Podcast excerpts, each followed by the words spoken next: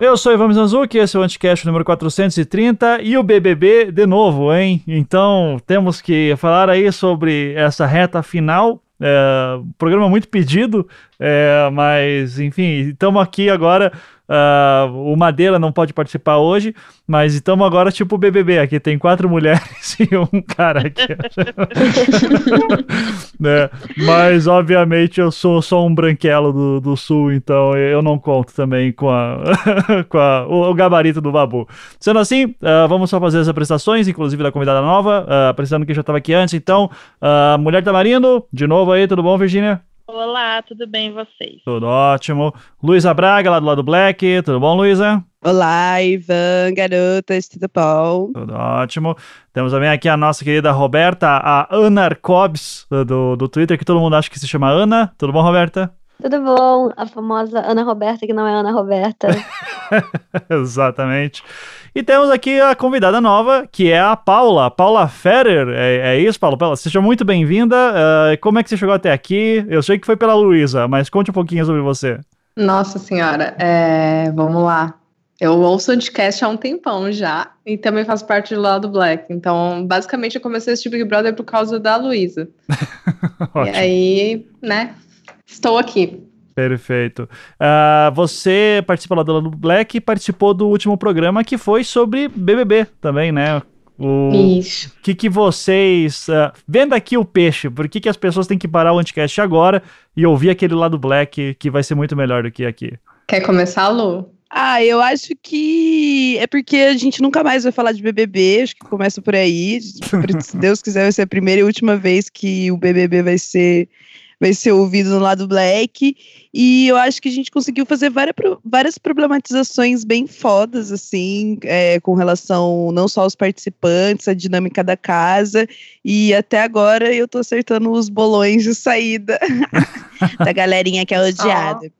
Ótimo. Maravilha. Eu só me ferro nos bolões, até porque minha opinião é muito impopular em relação Que você só gosta de gente chata. Eu gosto da Fly, é isso. é... e além disso, a gente fez altas análises no programa, assim, né? Até, a gente até incluiu um áudio depois falando do caso do Prior. Uhum. Então, tipo, das denúncias, etc. Então, eu acho que para além de ser um programa que a gente traz a questão de entretenimento, a gente também trouxe uma análise crítica legal, assim. Legal. Nesse sentido, e de fato, eu espero que seja o último programa do lado do Black Soul Big Brother ou não. Legal, então, Paula, só para deixar claro, é, o seu nome é Paula Pfeffer, Pfeff, como é que é? Pfeff, Pfeff, como é que é? F-E-H-P-E-R. Na real, nem é um nome real, é tipo nome artístico. Ah, tudo bem. Fepper. Então, ok. Então, gente, vamos lá. É, obviamente, estamos é, em reta final. O programa que a gente fez lá sobre BBB, eu não lembro nem quando que foi o anticast do BBB. Deixa eu até procurar. Fevereiro? É, foi fevereiro. até é, 13 de fevereiro que eu publiquei. Eu acho eu nem namorava, meu namorado ainda. Não, não. O pessoal tinha acabado de chegar da casa de, na, da casa de vidro. É. é. Tinha sido, tipo, acho que na semana seguinte. Isso. Faz tanto tempo que eu acho que a gente nem tava Nossa. em quarentena não, ainda. Não, não tava. Não eu... tava, não tava. É. Velhos tempos. Velhos tempos. Sabe qual foi o meu, o meu parâmetro? Hum. Uma coisa chocante. A gente fe fez o programa elogiando muito o Babu.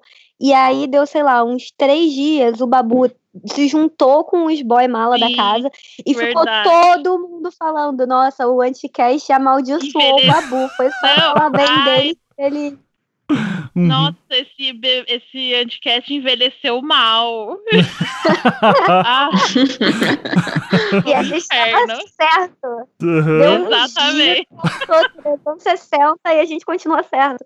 É. Não, é. mas eu quero só fazer uma retratação. Eu fui injusta com Boca Rosa. Eu chamei ela de mau caráter. Ela continua mau caráter, mas agora eu tenho um apego a ela. Por que esse apego? O que, que aconteceu de lá pra cá? Não sei.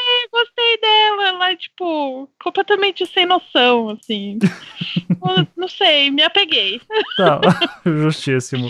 É, eu até, a gente tava discutindo no grupo lá que a gente tem no, no Twitter, né? É, o Madeira não pode participar hoje, mas ele tava ali também. É, e que a gente. Eu até falei pra Roberta, assim, né? É, aliás, falei pra todo mundo e a Roberta que respondeu. Falei, cara, que a gente não tava nem em quarentena naquela época. Daí a Roberta falou, porra, agora bateu uma bad, assim, de, de lembrar.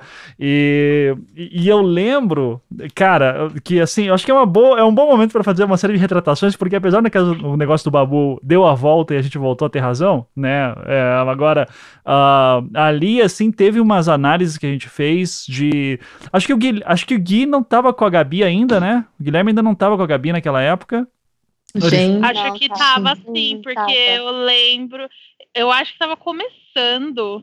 Tá. Porque eu lembro que eu falei de como ele ficava é, rodeando a, a Bia, a, uhum. a Boca Rosa. Sim. É, tipo, mas foi muito no começo, assim, muito. Sim. E, e eu lembro. E, cara, como aquilo foi uma parada estranha, nada a ver, depois começou a ficar assustadora, né? Então acho que é um bom momento pra gente falar, assim, da, uh, essa primeira parte do programa, a gente falar sobre, caralho, que bad que foi algumas coisas que aconteceram, né? Uh, então, acho que podemos começar ali pelo Guilherme, é, é, porque eu vou fazer o papel aqui do, do boy lixo é, e dizer assim que, cara, no começo... O, o, o, Guilherme me parecia assim o menos pior ali dos caras, Uh, o Babu não aparecia muito. O Guilherme parecia do, ali daquela famosa foto dos galãs, né? Todos assim, na, na, na que foi ficando é, preto e branco. Ele parecia assim um cara mais tipo, não, veja bem tal. Tinha o Vitor Hugo também, que hoje foi malhado na internet, a gente tem que falar sobre isso depois, né? Uh, mas, e, mas assim, dos que, que apareciam assim mais como os potenciais galãs, o Guilherme era para ser o cara que era assim, tipo, ah, é, é, é, bonitinho e até vai. Não, não, não, é um, não é um total lixo que nem os outros. Agora, com o tempo, quando ele, a maneira como ele foi trabalhando com a Gabi ali foi é, desesperadora. Só que aí depois chegou um, um momento que a gente começou a famosa thread na internet da Gabi sendo uma jogadora. É, tipo. Aquela thread é muito boa. É, assim, tipo. É, então, eu acho que eu queria, Roberta, você viu essa thread? Você, você lembra dela? Saberia explicar um pouquinho? Nossa, eu vi e eu fiquei muito tocada por essa thread, porque eu amo esse livro, eu amo esse filme. então manda ver, explica aí pra gente. Olha, basicamente a thread. E, e foi uma, um trabalho de análise que eu vou ter que parabenizar a menina, porque ela pegou frames específicos assim da Gabi dentro da casa para mostrar que ela tem um olharzinho de manipuladora psicopata. Eu fiquei muito chocada com a cariação.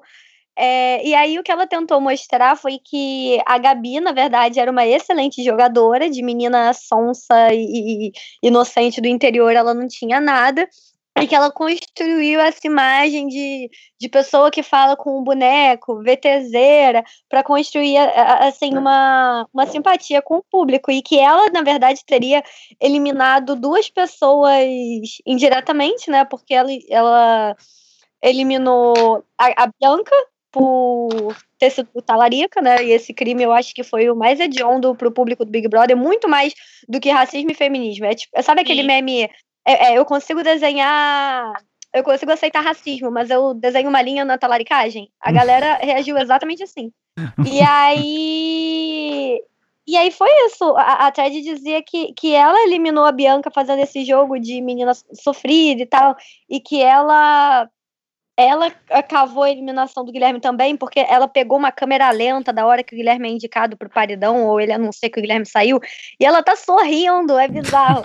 Eu acho que isso pode ser um pouco problemático, porque, obviamente, a menina pode ter sofrido uma manipulação ao vivo, assim, absurda, tanto que antes de ler toda essa thread e começar a perceber que a Gabi é muito sonsa, eu, eu me sentia fisicamente mal de ver ela com o Guilherme, uhum. porque todo mundo se identifica com com o abuso psicológico que ela estava sofrendo de, de isolamento, de tentar tirar ela de perto dos amigos, de falar: olha o que você está fazendo comigo, as pessoas estão achando que eu sou uma pessoa ruim por sua causa.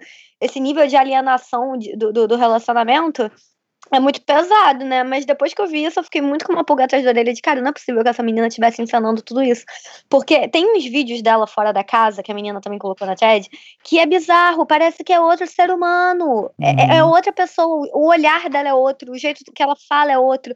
Não tem o mesmo sotaque, o jeito inocente de falar, como, ai, ah, não entendi, sabe? A, a Mari, por exemplo, eu já acho que é uma pessoa realmente que vive no fantástico mundo de Mari. Ela é daquele jeito perdido mesmo. A hum. Gabi eu já acho que, que forçava a barra. Sim. eu não confio. Eu não confio eu... em ninguém que fala isso vozinha, velho.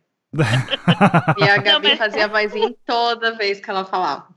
Mas uma coisa que eu queria só fazer uma ressalva que assim, o fato da Gabi ser extremamente manipuladora e falsa não apaga o fato do Guilherme ter sido muito lixoso. De forma alguma. Sim. Porque, assim, é, a, a, gente tava aqui de fora, eu, eu nunca comprei da Gabi. É, tipo, nunca. Sempre, primeiro que eu acho muito irritante esse papelzinho de sonsa.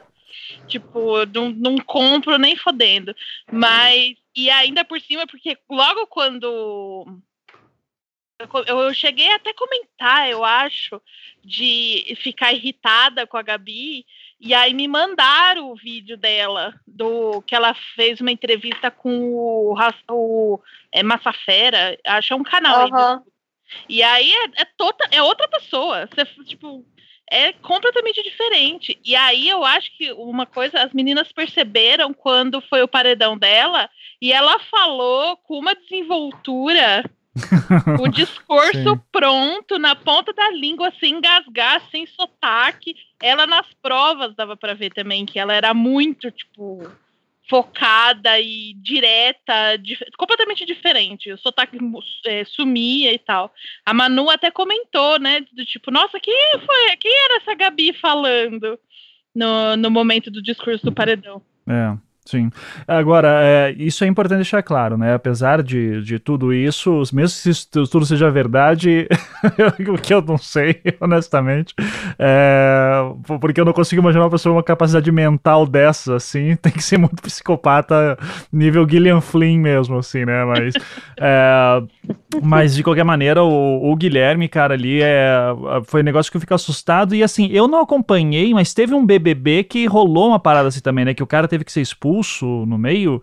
Foi uh, 17. Foi 17? Foi do, do médico, né? Ah, e outra coisa que eu queria comentar é que não é verdade isso que o Guilherme era menos pior, porque no diálogo original ele tá lá pilhando os caras. Uhum. E, tipo, falando, ah, não, é, ele que deu a, tipo, ele que plantou a sementinha da Discord ali. Entendi. Eu, eu não, eu não. do é, negócio eu, do casal. Eu nem tava assistindo nessa época, então por isso que eu não, não cheguei a ver. Que formar casal, é, que tinha que destruir a reputação das meninas. Então, assim, não, Guilherme era boy lixo, sim, uhum. desde o começo. Sim.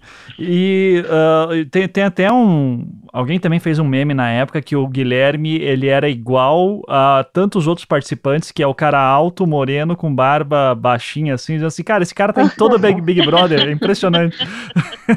Eu dei, dei boas risadas. Era igual aquele do 16 que a Ana Paula bateu, era igual o do 18, que, que também tinha todo um plot de talaricagem, que ele era claramente apaixonado pela Jéssica e, e, tinha uma noiva aqui fora. Esse moleque era um porre também. Qual que foi? Então, a Roberta falou ali, acho que foi do 17, que teve um cara que foi expulso por causa disso, que ele tava também fazendo uh, uma coisa de abuso psicológico em cima da, da guria. Como é que era?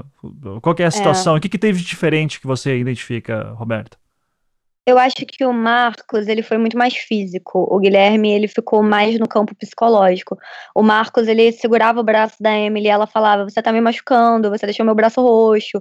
E, e, teve uma cena que foi, assim, emblemática, que foi, eu acho, o estalo que todo mundo falou, cara, isso tem que parar. E começou a botar pressão na Globo para ele ser expulso, que foi uma festa que eles começaram a discutir, ele prensou ela, assim, na parede e começou a apontar o dedo na cara dela, gritando com ela.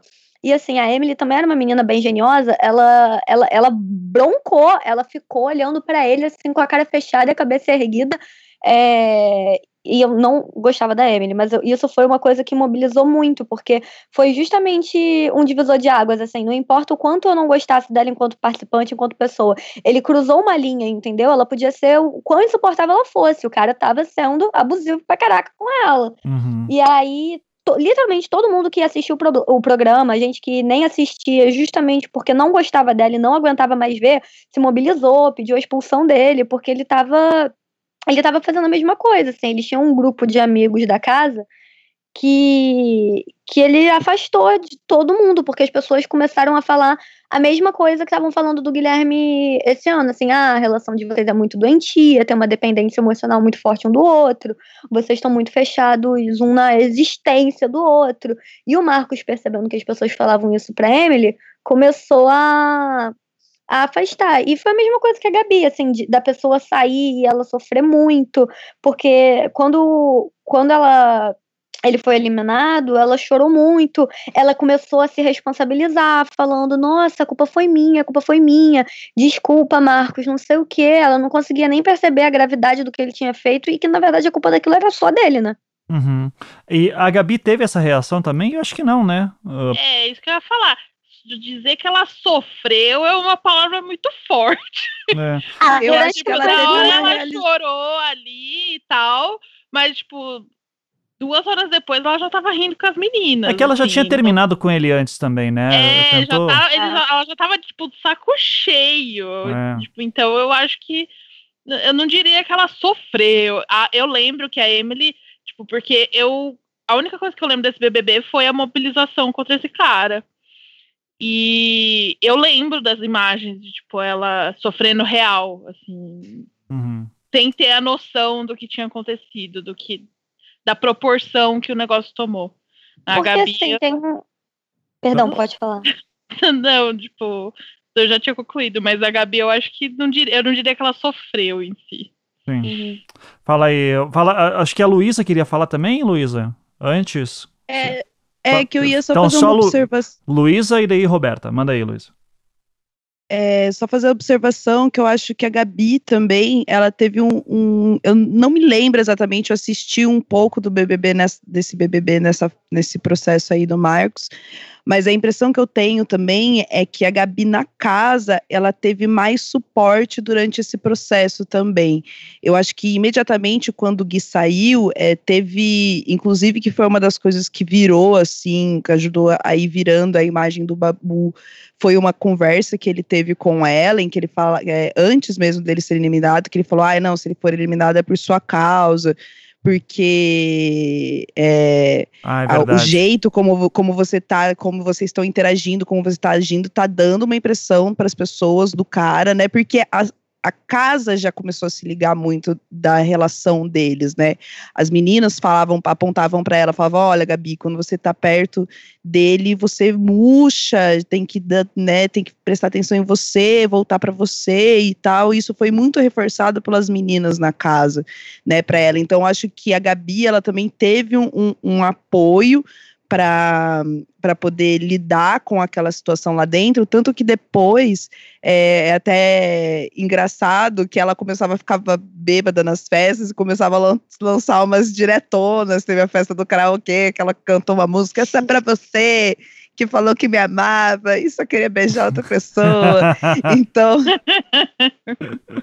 então acho que ela teve um, um, um processo é dentro da casa é, um pouco melhor, né, para poder lidar com a situação que ela sofreu, que eu acho que talvez não tenha sido o caso da Emily, né, necessariamente, sim. E também, querendo ou não, é muito estranho falar isso, mas o mundo mudou muito de três anos para cá, né, a percepção uhum. disso.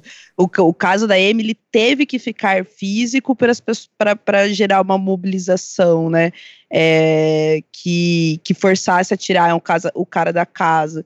No caso, não foi o, o que o, aconteceu com o Guilherme, mas também, se a gente for parar para pensar, é, houve uma mobilização muito grande das pessoas aqui fora, tanto que o Gui saiu num paredão que era com outra pessoa que era super merda também, não lembro se foi o próprio Prior, foi quem que era o outro, Pyong. o Pyong, né, que tinha, já tinha o lance do assédio dele que já estava público, né, Então, foi um paredão bem pá, em que essa questão foi bem determinante para a saída do Guilherme naquele momento. O melhor jogador do BBB que foi eliminado antes da metade do programa. Parabéns aí, campeão.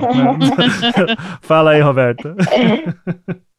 Ah, não, eu só ia fazer uma observação de que o Marcos tinha, tipo, 40 anos e a Emily tinha 20, sabe? Uhum. E isso era uma coisa que eles falavam o tempo inteiro sobre a, a, dinâmica do relacionamento deles na casa, sabe? O Marcos tocava nessa tecla falando, ai, porque você é muito madura pra sua idade. Então, assim, uhum. se a gente for olhar o relacionamento deles desde o início dentro da casa, foi uma coisa que não foi do nada, entendeu? Era uma coisa que já nasceu problemática, só foi piorando. Entendi. Não, é, isso era uma curiosidade que eu tinha até dessa percepção também que teve, né, do, dos dois. E agora que a Gabi saiu recentemente também, é, eles voltaram, Guilherme e Gabi, vocês sabem de alguma coisa disso? Que, assim, para mim é daqueles casal que, tipo, não, nem fudendo, que ele saiu de lá dizendo, não, porque lá fora eu quero ver você de novo, a gente vai continuar. Eu disse, não dura 10 minutos isso aí, é amor de BBB. Uh, mas uh, cê, alguém sabe de alguma coisa? Se eles estão juntos ainda? Nada, eles não voltaram, não. Até porque ela, ela falou que não queria falar com ele. É, e eu sou muito louca da celebridade, gente. é, e e, e ela, daí ela saiu com essa, ai, não, não, não tô afim de, de, de entrar em contato com ele agora. E ultimamente saiu um, ai, somos amigos. Uhum. Mas certeza, só pra não ficar muito feio, assim. Mas não, não ia dar em nada, inclusive porque eu fiquei com essa mesma sensação que o Ivan ficou de quando ele tava saindo, ai, eu vou te esperar lá fora, tentando reforçar aquele, aquele conto de fadas bebeziano, bebebeziano, sabe? Uhum. Do, do pessoal que se encontra, mas não, não colou nada, nada, uhum. nada. Foi bem e, falso, coitado. E eu tenho uma dúvida. E Marcelo e Daniel? Ah, não, esse daí é um assunto especial que aqui eu, eu, eu quero fazer uma retratação pública porque na hora daquele, daquele episódio que a gente gravou, eu disse: Não, Daniel é só um garoto bobo, não sei o que. Tá. não, assim, eu achava que. Eu cantei a bola, eu é, cantei você, a bola. Não apenas você esse cantou a bola. Envelheceu mal. Essa parte envelheceu muito. Porque não apenas assim cantou a bola, só que assim, eu achava que ele era bobo, eu não sabia que ele era imbecil, assim, e irritante. E caralho, mano. E daí, assim, eu, eu, eu vou ser muito sincero, com todas as pisadas de bola que a Marcela deu e que daí depois a gente vai discutir sobre isso, porque agora eu quero falar de Daniel. Eu vou dizer, meu amigo, é, se tem uma coisa que a Marcela deve se arrepender pro resto da sua vida, é em algum momento da sua, e ter se relacionado com o Daniel. Ela perdeu o jogo a partir daquele momento. A gente chegou até a conversar isso no nosso grupo de, de Twitter, né? Que era. É, que pa parece que toda aquela força que a Marcela tinha no início foi sugada para ficar cuidando de um piá de bosta, assim, que, que ficava brincando com barata no meio que o Brasil tava numa pandemia. Sim, e, no e... dia, no dia que eles ficaram sabendo, entendeu? É, tipo, na hora. É, e, então assim, eu, eu queria pedir desculpas, né? Eu sou um péssimo jogador de caráter aqui, claramente, uh, mas, cara, que casal horroroso e que situação, e que personagem detestável que foi ele depois, mas enfim, né? Uh, vamos falar então de Daniel e Marcela, é, Virgínia. Você sabe alguma coisa? Não, se eu... eles estão juntos? Luísa, você aí que é a, é, a maluca alô, da... Alô, Central, né? Tô aqui recebendo no meu ponto que a Marcela tá, tá ligeiramente evitando o Daniel.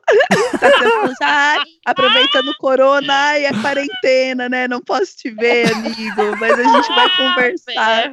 Tenho muito que se, tenho muito que pensar nesse relacionamento. Eu acho que ela deve ter saído e todo mundo onde você tava com a cabeça. Falar assim, mulher, amiga, você tem tanto potencial, sabe? Tipo, a gente tava quase esquecendo, porque o que, que é engraçado, assim, Marcela e Daniel, e eu vou pegar um pouco da personalidade dos dois. Porque a Marcela, é, ela, já, ela já seria uma personagem problemática, assim como ela foi, por outros motivos, sem o Daniel, uhum. assim, né? É, uhum. Ela dá pra gente posicionar ela enquanto uma mulher é, que tem vários problemas de, de classe, né? Se você for contar, a gente sabe qual é a realidade do, do povo medicineiro nesse Brasil, né? Não vamos fingir aí que não existe uma questão estrutural nessa, nesse momento, apesar né, de, glória a Deus, todos os médicos que estão trabalhando, há de se problematizar alguma coisa com relação à, à classe como um todo. É, mas a gente já teria várias coisas para problematizar da, da Marcela para realizarmos que ela não era nem tão fada, nem tão sensata assim, né? Uhum. Tinha a galera resgatou uns posts dela da época do impeachment aí, que vão falar problemáticos, falas bem problemáticos, mas tudo isso eu acho que é teria vários panos para serem passados em nome aí da beleza que a gente estava vendo na Marcela de início de jogo. E o Daniel, ele chegou assim como um príncipe encantado. Eu acho que é muito legal, que parece um conto de fadas moderno. Ele chegou como aquele príncipe encantado incrível que na verdade solta meleca pelo nariz, sabe? e das coisas assim. Uhum. E acabou, acabou com ela, acabou com ela. A partir dali, só veio, ela só foi dali para baixo, só foi o ranço, assim, o ranço atrás de ranço. Foi um pouco difícil, assim, é, com, é, defender ela.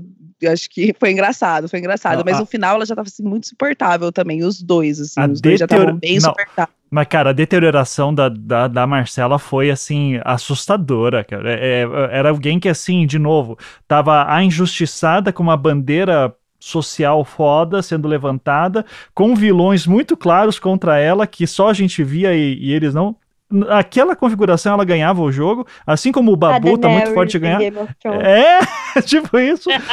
e daí, de repente, vai chegando um cara que diz assim, num primeiro momento, diz assim, ó, oh, você tá certa, e daí muda toda a dinâmica do jogo, e daqui a pouco o cara começa a virar uma criança que, assim, suga toda a energia que ela tinha, e, chega num ponto ali de, de uh, eu, eu, não sei, mas eu, eu tenho a impressão que se Daniel tivesse saído antes ou nem tivesse entrado no jogo, aquelas conversas que ela tinha com o Babu já pro final, antes dela sair, já teria sido outra, em, já teria sido em outro momento. E eu queria saber se a Luísa concorda com isso, a própria Paula também, é, que é uma impressão que eu tinha, que eu queria ter visto mais a Marcela jogando e não a Marcela, mãe do Daniel, jogando, sabe? O que, que você acha, Luísa? Sim, Sim, com certeza, justamente isso. A Marcela ela teria outras atitudes problemáticas, é, porque essa dinâmica central é, das meninas ficarem sabendo das, das mensagens da casa de vidro e tal, já, ela aconteceria com ou sem o, o Daniel, ou o romance Daniel e Marcela, né?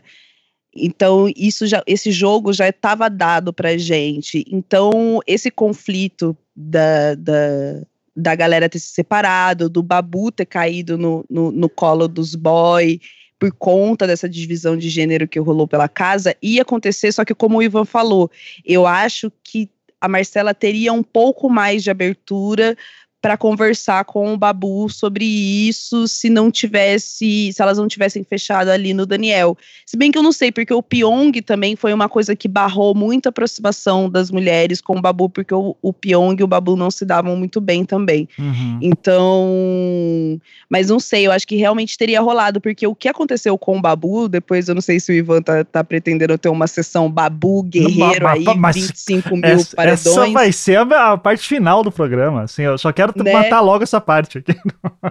Porque, porque teria acontecido, né? Acho que elas, era, elas teriam sido colocadas nessa posição. É, mas o, uh, o negócio do, do aplique eu vi muita gente comentando e, e, cara, eu, eu não consigo enxergar essas coisas porque eu sou burro. Então, sinto. é, pessoas falavam, ah, a linha do Mega Hair da Marcela, deu. O que que vocês estão falando? mas, mas, enfim.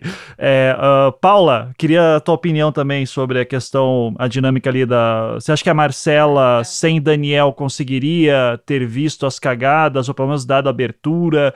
A, a Luísa falou também do Pyong, o Pyong acho que também influenciou bastante, mas eu queria a tua opinião, Paula. Eu honestamente acho que não. Eu acho que, tipo, o Babu tem uma frase que ele fala da Marcela, que, ele, que a Marcela olha para ele como a primeira patroa dele olhava para ele com cara de superioridade de descaso. Eu acho que o racismo da Marcela, ele tá muito intrínseco ali dentro. É um negócio que eu acho que até na entrevista que ela deu logo que ela sai, né, dos eliminados, ela fala, ela não fala necessariamente de racismo, até porque a entrevistadora não chega a abordar essa questão com ela, mas ela, assim, entra um pouquinho falando sobre atitudes problemáticas que ela teve na casa e aí depois ela fala um pouco nos stories dela, porque eu tô acompanhando os stories da Marcela para ver como que ela tá se pronunciando, né? Uhum. E ela fala do tipo, não, é, eu não, não queria falar sobre isso. É, alguém toca numa questão de etnia, de raça e tal.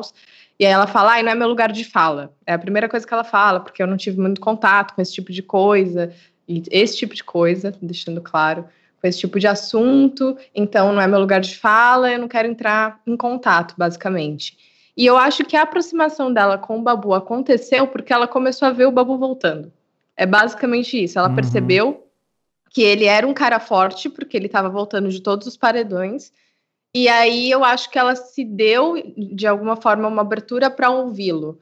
Mas não necessariamente era uma abertura real, verdadeira, em que ela estava ouvindo de fato. Ela queria entender o que estava por trás daquela figura que ela estereotipou como monstro, e aquilo estava tão estereotipado na cabeça dela que eu acho que dificilmente ocasionaria alguma revolução na cabeça dela para ela conseguir é, mudar esse estereótipo, mudar essa figura é, a ponto de não votar nele, né? E ela, com, ela determinou muito o discurso de girl power e é isso, eu não voto em mulher.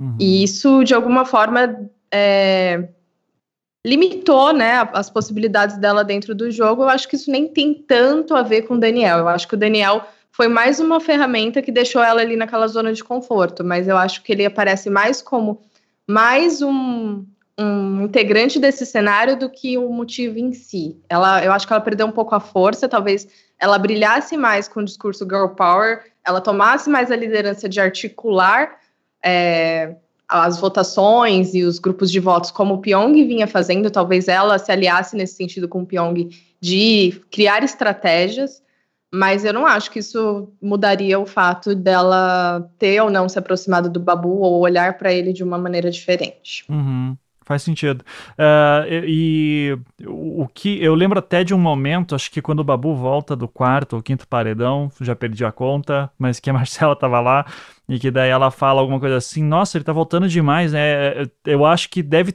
Só falta tá rolando. Ela fala alguma coisa assim. É, só, deve, só, só falta tá rolando a lógica do perseguido né, lá fora. A percepção do público talvez seja que ele é o perseguido. É, não me lembro se o Prior estava ali dentro também, mas eu lembro que estava num lance de tipo, eles estão tentando entender o que está acontecendo, porque está saindo, a comunidade hippie está sendo desfeita, né, e, e daí ela fica questionando isso.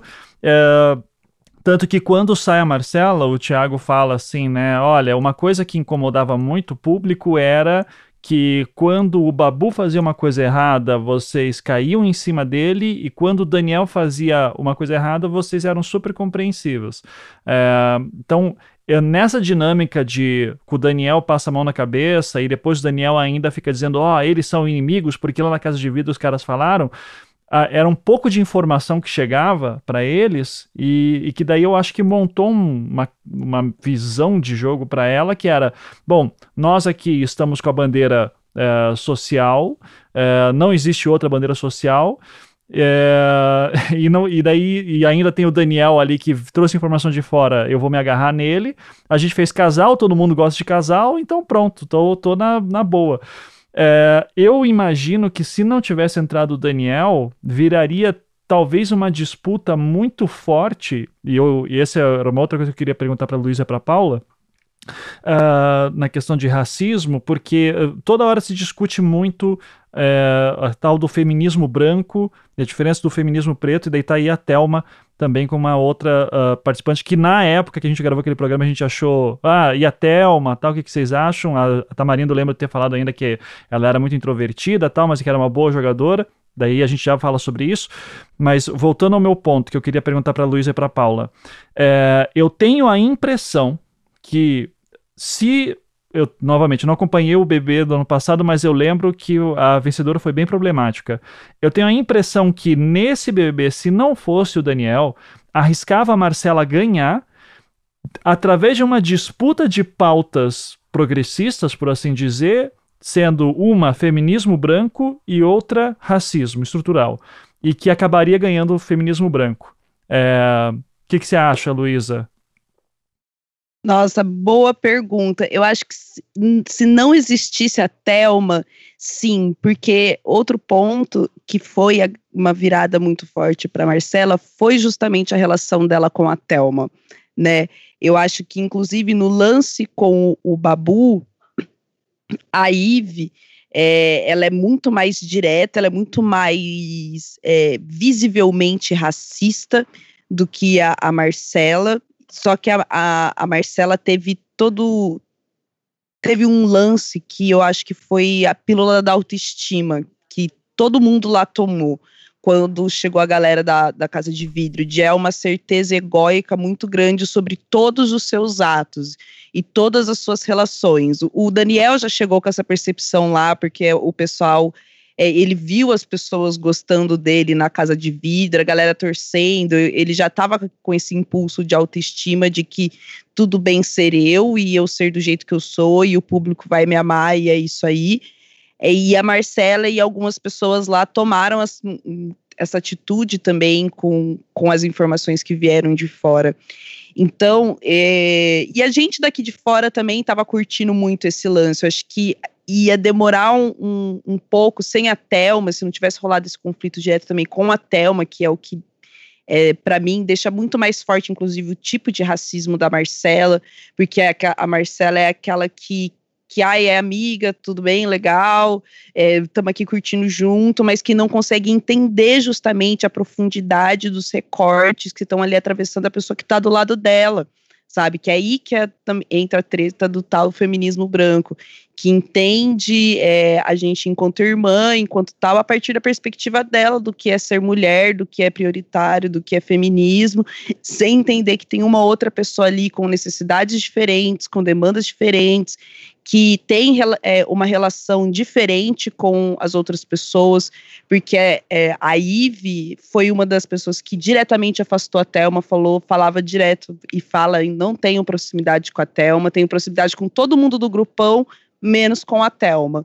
Então, isso seriam coisas que alguém que se dizia tão amiga, assim, tão próxima com, com a Marcela, deveria ter notado, né? E aí que, que caiu. Então, eu acho que o grande fator do, do, do, da luta uh, do, desse, dessa questão racial dentro do BBB para a Marcela tem muito a ver com a Thelma também, com a relação dela, porque eu acho que na disputa de gênero as pessoas ainda iam tentar passar uma mão, um pano bem grande para Marcela, até porque no fim das contas o discurso do homem é, negro é violento e, e, agressivo e mal educado e que fala as coisas erradas funciona muito bem, tanto que o Babu ainda tem paredões, votações muito expressivas, né, nos paredões. Uhum. Então, acho que a galera ia ter uma disputa aí é, interessante, mas que talvez a gente não tivesse tanta força sem a narrativa da Thelma junto, inclusive. Perfeito. Paula? É, eu acho que não só mudaria como mudou, eu acho que é a Rafa substituiu a Marcela, na real.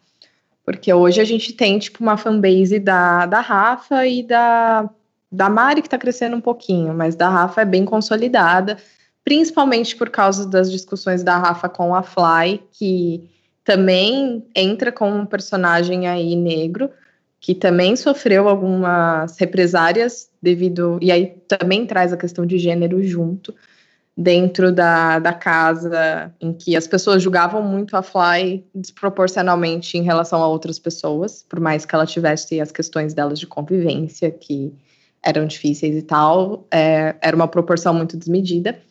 E concordo com a Luísa também em relação à Thelma. Eu acho que a Thelma deixou a relação da Marcela com a Thelma. Eu lembro até de quando elas fizeram aquela prova do líder juntas que era uma controlando, né, e a outra colocando os bloquinhos, e alguém colocou no Twitter é, qual metáfora seria mais pesada para o Big Brother do que a Marcela controlando a Thelma como uma marionete, né?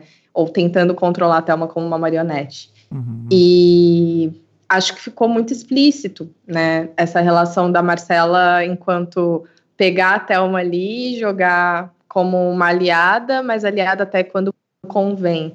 E as dores que a Thelma trouxe junto, né? Então, a proximidade dela com o Babu, que foi questionada e ainda está sendo questionada. E eu acho que, tipo, a figura da Marcela, toda a força de feminismo branco, né?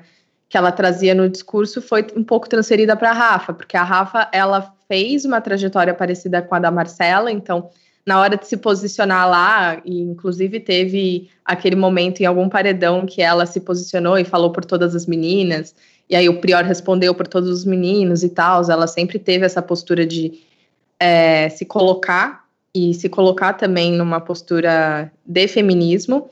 E, para além disso, ela também tem toda uma articulação de amizade com o Babu, uma amizade muito forte com a Thelma, em que boa parte da fanbase que era da Marcela acabou sendo transferida para Rafa. Então eu acho que isso ainda está acontecendo. O que mudou foi o personagem. Quem deixou de alguma forma de se beneficiar por, pelo feminismo branco foi a Marcela, mas a estrutura permanece a mesma. Uhum, perfeito. É, eu acho que é legal, então, eu vou pegar um, alguns desses ganchos que vocês colocaram, porque eu quero falar mais sobre Babu lá pra frente, ele vai ser a nossa grande estrela hoje. É, eu quero colocar alguns dos pontos mais memoráveis que eu acho que traz também parte dessa discussão, que é uh, o momento em que tem Uh, tem, tem, o quarto branco, né, que é interessante, uh, acho que a gente tem que colocar ele no jogo, uh, mas lembrar principalmente do paredão que quebrou todos os recordes, Prior versus Manu, basicamente, né, com participações aí de mobilizações de Neymar, Bruna Marquezine, que foi uma, uma delícia ver isso pela internet, é, e que tinha toda uma discussão também sobre ok, será que a gente tira o Prior? A gente tira a Manu? A Manu estava no momento também que estava lá muito próximo da Marcela e Daniel. Teve aquele comentário super infeliz dela falando: Nossa, vocês são esteticamente agradáveis de, de se ver. É, mas sobre esse paredão, acho que ficou muito claro, porque, cara, eu lembro que assim, eu torci muito pra pior sair e eu tuitei sobre isso. E, cara, o nível de hate que eu recebi de fã do Babu, eu dizendo, mas gente, eu tô querendo que o Prior saia justamente para ele ganhar, pro, pro Babu ganhar. Se o Prior ficar, ele ganha. Ele vai ganhar essa merda ainda. Ele, ele vai ofuscar o Babu no final. É, mas teve muita gente que falou assim: não, se o Prior sair, o Babu vai ficar sozinho, vai sofrer, vai perder base, não sei o que, e, e vai ser muito ruim para ele psicologicamente. É, vamos, podemos falar de, desse momento que eu acho que também teve a parte que o, o Prior quase virou um anti-herói para muita gente, né? Um, tipo, ah, tô contra o sistema, é, joga e joga, né? Roga e roga e não sei o que. E daqui a pouco, quando ele sai, aparece aquela matéria da Marie, da Marie Claire falando do, do, do, dos estupros que ele cometeu. E tipo, caralho, velho, que coisa. Do dia pra noite a coisa ficou muito tensa, assim, muito sombria. É, eu, eu queria então saber um pouco também de, da, como é que foi vocês acompanhando isso, né? E, e daí, Luísa, se quiser começar, é, porque acho que isso aí envolve também a questão racial, acho que é importante você falar, e daí já passa para as outras mulheres também, Paula, obviamente, se quiser falar. É, mas o que, que você lembra, como é que você estava naquele momento do, do Priori e Manu? É, então, eu até foi o, o, momento em que a gente decidiu gravar o lado Black, né? A gente esperou o, esse paredão para gravar, gravamos logo depois, porque para mim, assim, eu queria muito também que o Prior saísse, justamente pelo que você falou, assim, o jogo do Babu se prejudica com a presença do Prior, do Prior porque o Prior, ele exemplifica aquele boy branco que a gente que a gente justamente estava tirando um por um, assim, né? Aquele boy lixão, mas que, que infelizmente tinha uma personalidade ali dentro que a, pela situação toda a dinâmica da casa que já estava, né, do, do, de, deles estarem focados, também dava um espaço para ele brilhar. Eu, isso até se manifesta nos memes que são feitos do Prior, né? Eu lembro que tinha meme no começo quando tava todos os Chernobyls da casa do Prior dançando, que era tipo é, o coronavírus batendo na porta da minha casa, daí era o, o, o Prior dançando lá todo malucão, e no final, é, tinha. E no final já era um, ai meu Deus, é esse, essa pessoa que eu quero ser na festa, sabe? Daí o Prior dançando malucão. Então a imagem do Prior realmente estava melhorando muito e isso não é uma parada massa, justamente para a discussão que estava sendo feita até aquele momento em cima do BBB. E ainda por cima, a, o jeito paranoico, o jogo paranoico do Prior, para mim, estava influenciando muito negativamente o Babu e continua influenciando. Assim, várias das coisas que o Babu ainda faz de problemático e fala de problemático. Até retuitei esses dias atrás que toda vez que o Babu fala Lucão e começa a relembrar ai, essa história, fala, ai, cala a boca, Babu, pelo amor de Deus. Nessas horas Jesus dá vontade de ter... Essa... Nessas horas eu quero torcer pra Thelma só, cara, porque é foda. É, é, é, assim, Senhor, tira essa obsessão da vida do Babu, tá ligado? É, então, estava prejudicando muito. Só que, ao mesmo tempo, a, a, a, narrativa que foi feita pelas pessoas que eram contra a Manu, da Manu é, ser uma, uma pessoa racista, né, também era um, um, uma narrativa muito difícil de você falar, não, vocês estão errados em votar na Manu, sabe? Eu acho que o, esse Big Brother ele tá muito localizado no poder do ódio, né? A gente tem defendido pouco as pessoas, a gente tem mais focado em atacar elas, assim, pelas suas problemáticas.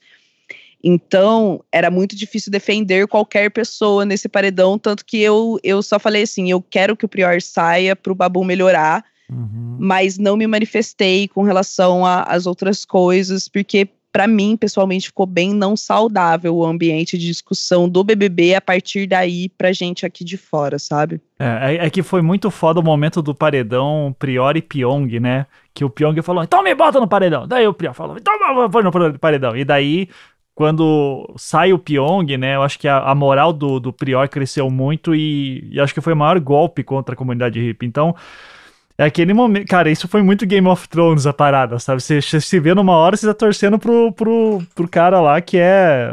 Sabe, que é vilão pra caralho. Mas é porque, porra, o cara fez uma parada muito foda contra alguém que se odeia mais. E daí isso é, é, foda. É, uh, e agora é o Jamie Lannister. Ex exatamente. Era ele que eu queria lembrar, o Jamie Lannister. Eita. tá, mas é. E daí, então, todo mundo tava torcendo pro pior sair ou tinha alguém torcendo pra Manu sair daqui? Nesse paredão eu lavei as mãos, porque, tipo, por mim, eu, eu não suportava o Prior, apesar de achar ele lindo, não me julguem. é, mas é, o, o, que, o que eu via no Prior, eu entendo, eu entendo quem diz que é uma questão de entretenimento, de tipo, querer que ele permaneça que, que queria que ele permanecesse no jogo, é, de, de tipo, ai, é, mas ele é um jogador relevante e tal. Eu concordo, porque ele era o, a força antagonista ali da, daquele grupão insuportável. E ele e, aquele, e o, principalmente que era uma força antagonista ao, ao que a gente odiava naquele grupo. Então, todas as hipocrisias, as, as os posicionamentos vazios e, e, tudo mais. Só que ao mesmo tempo ele era muito lixoso. Ele era uhum. muito horrível. Então, assim, e o, o que eu. Me, o que me incomodava, principalmente, foi. É, era o que. A, o, a, o que a figura do Prior atraiu pro, como torcida. Sabe? Do tipo, deles terem deles terem colocado o Prior como símbolo de é... Eduardo Bolsonaro votando como é, o símbolo do, do politicamente incorreto. Ah, exatamente, do politicamente incorreto, como se o Prior fosse um símbolo de anti antifeminista, anti mulheres e aí atraiu toda essa torcida masculina. E eu acho eu isso para mim era do tipo determinante para o Prior ser eliminado, porque para mim se ele não fosse eliminado ali, não ia ter jeito mais. Uhum, concordo. Mas ao mesmo tempo eu não consigo torcer pra Manu. tipo, porque eu, eu, já até eu tuitei isso. E aí me avisaram que de tipo, tinha gente falando para denunciar a minha conta por causa do que eu falei da Manu. Que para mim a Manu é um apartamento decorado. Sabe quando você vai visitar a planta de é, apartamento para comprar na planta e tem aquele decorado? Que os, os é, o apartamento é uma graça, só que os móveis são todos de papelão. Sim. Tipo, ela é muito, muito ela é muito falsa, assim. E ela é aquela falsa que, num primeiro momento, você acha, ai, ah, não, ok, é bonitinha. Não, real, é, é, é certo o que ela fala. Mas conforme você vai, tipo, prestando atenção, você vê que é tudo muito montado, tudo muito artificial, tudo muito ensaiado. Então, é, aí eu lavei as mãos ali. Eu, uhum. por mim, quem saísse tava de boa. Eu estava em paz naquele, naquele paredão. Eu, o, o paredão, para mim, que foi mais tenso, assim, de tipo é, de eu estar tá muito ansiosa foi o de hoje. Aham, sim. Que, foi o de hoje. O de gente, hoje eu tava. Que a gente vai falar daqui a Caraca, pouquinho, porque realmente foi, foi impressionante. Mas eu quero, eu quero fazer uma pergunta especialmente para Roberta, porque eu sei que ela é flamenguista maluca. né? E assim, eu acho que o Flamengo inteiro tava torcendo pro Prior. Especialmente o Gabigol, né? É, como é que foi isso para você, Roberto?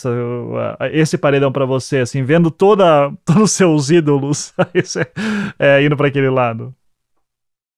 Cara, pois é, esse paredão. Eu, eu, fiz uma coisa que eu não faço usualmente, que é evitar dar opinião, justamente porque os ânimos estavam muito exaltados. Eu acho que esse, esse paredão ele pegou meio que o ápice assim, do, do início da, da quarentena, então juntou um pouco é, emoções muito fortes, opiniões muito fortes sobre os participantes, com a quarentena que estava deixando todo mundo maluco. Porque, assim, hoje, presa 28 dias em casa, eu quase consigo entender a Marcela se relacionando com o Daniel. Porque o confinamento faz isso hoje. Mas. A Gi surtando acho... também, né? A Gisele é, surtando. Uhum. Eu acho que ficou um ambiente muito hostil. Acho que, né, a Luísa falou agora há pouco que a internet estava realmente insalubre. Mas sobre isso do Flamengo especificamente, cara, é, é, fogo, porque isso foi uma coisa que eu falei há um tempo e, e me criticaram pra caramba, porque as fanbases desse Big Brother estão muito alteradas. Uhum. Mas assim, para mim, é, muita gente se escorou na amizade do Prior com o Babu para apoiar ele. E eu sempre falei, não faz sentido nenhum você defender o Prior pela amizade que ele tem com o Babu e torcer pro Prior e não pro Babu, porra. Torce uhum. pro Babu, então.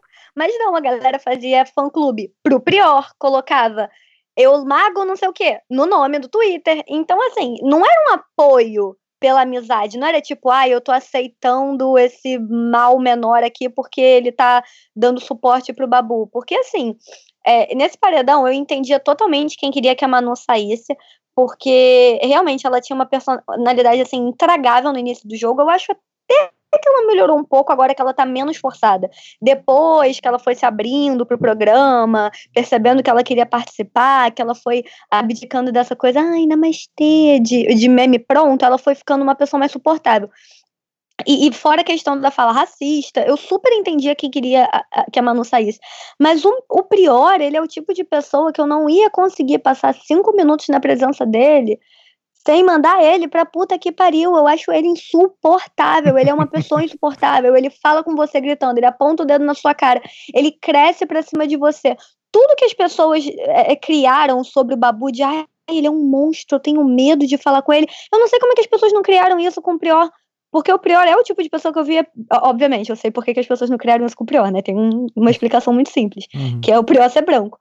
Mas isso me deixava agoniada, que o Prior, ele, a veia da cara dele vai saltando, ele vai surtando, ele, ele é surtado verdade. E as pessoas não, não, se indignavam com isso. Então eu acho que foi totalmente essa coisa do, do antifeminismo, do antilacração, ele tá antagonizando contra as feministas chatas. E eu sei porque eu ficava fuxicando a, a pesquisa do Twitter e eu vi as pessoas falando isso. Então, assim, eu acho que, que criaram um laço afetivo com, com o Prior, que foi muito desse meio futebolístico, é, boleiro que tá entediado porque não tem futebol para assistir, porque o Corona acabou com o futebol, e que tinha que depositar energia em alguma coisa, depositou em gostar do Prior. Que, que é essa masculinidade exacerbada de, de homem sem noção, que, ah, tô bêbado, vou comer alface no chão da rua, que a galera acabou se simpatizando, sabe? Porque Sim era uma figura muito fácil, mas assim, eu não sei se foi a Paula que falou sobre a Flaslane, que a galera era meio desproporcional criticando ela. Eu, eu uma vez falei isso com os meus amigos. É, nenhuma mulher que tem a personalidade do Prior vai vai cativar as pessoas. A Flaslane era sem noção. Ah, ela fica bêbada, fica chata, fica fazendo palhaçada. Nossa, olha a Flaslane querendo chamar atenção. O homem, quando tá bêbado, ah, olha que engraçado, ele doidão, fazendo merda, entendeu? Então eu acho que tem muito é, é, esse, esqueci o termo disso, a quarentena já tá acabando com todos os meus neurônios. Mas essa coisa assim da galera. É, é, ai, não, é um termo Ah, esqueci. Enfim, mas é isso daí. É, tipo, é de... falsa simetria que você tá pensando? Dois pesos, duas medidas, sabe? É, uhum, sim. E. Não, não, fala, fala aí. Um, uhum. E o Prior, ele é o clichê faculdade particular São Paulo, assim, uhum. ele é, meu Deus do céu, eu fiz faculdade com uns 40 prior, assim, uhum. é, eu fiz PUC. Não São é Paulo. só São Paulo, Curitiba também pode colocar Nossa aí no meio, tá? Senhora. E, assim, ele é extremamente irritante, ele é aquela pessoa que você não consegue responder porque ele já tá berrando.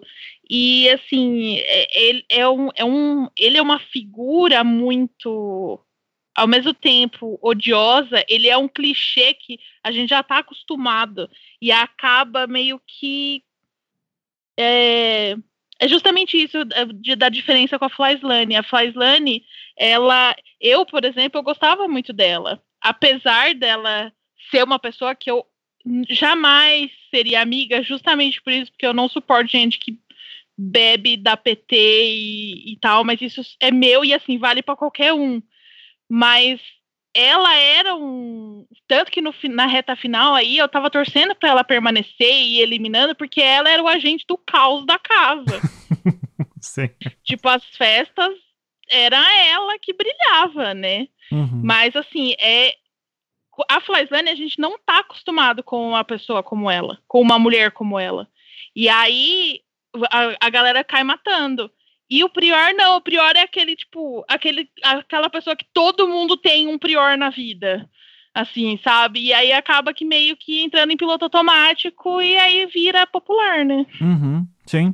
É... Tanto, é. tanto que a, a, Não, fala, fala aí, Luísa. acusação é tanto que a acusação que veio à tona depois do, da saída do BBB, infelizmente, também é a coisa mais PUC priorzística do, da é, vida, sabe? Ele Porque é ele fazia. 100% clichê de universitário bosta, assim, sabe? É uhum. até nisso, exatamente. É, e, e, então ele... é. Fala aí, Heloísa, perdão. Ah, não, não, pode continuar. Só isso, é pesadíssimo essa parada. Não, é que eu ia falar. É, é, eu não vi, mas parece que ele fez hoje um, um vídeo pra, de, de uh, propaganda e ficou uma merda. Uh, ele, ele tentou fazer um publi, alguma coisa assim, e daí o pessoal ficou zoando ele na internet. Eu não vi isso, assim, então, mas só vi não. o pessoal comentando. Então não sei se. Eu realmente não tive o menor interesse em ver publi pelo no, Prior. Só no que depender de mim, eu nunca mais vejo a cara dele. é a melhor coisa, deixar cair no esquecimento. É, é exatamente. exatamente. Mas nunca vou esquecer a felicidade que o Prior me deu quando ele pegou aquela porra daquele. daquela vareta, velho. Sim, foi o, o, momento que ele foi mais útil no jogo inteiro, foi mandar a Ivy e o Daniel pro paredão. Sim. É verdade. É, ele. Tá, mas ele pegou a varia. Ah, sim, sim, sim. Quando ele saiu, e daí. Mas é, é que para mim o momento mais foda foi quando ele botou o Pyong no, no, no, paredão. Aquele lá, que cara, o Pyong ia ser outro que ia ficando, ia ficando, e, e tinha gente que gostava da, daquele jeito escroto. E ia se achar o bonzinho, porque ele se acha isso, né? O, cristão empreendedor que usa hipnose para curar câncer uh, e qualquer merda assim. Então, é, é, era um cara perigosíssimo ali dentro, assim como pessoa também, manipulador pra cacete.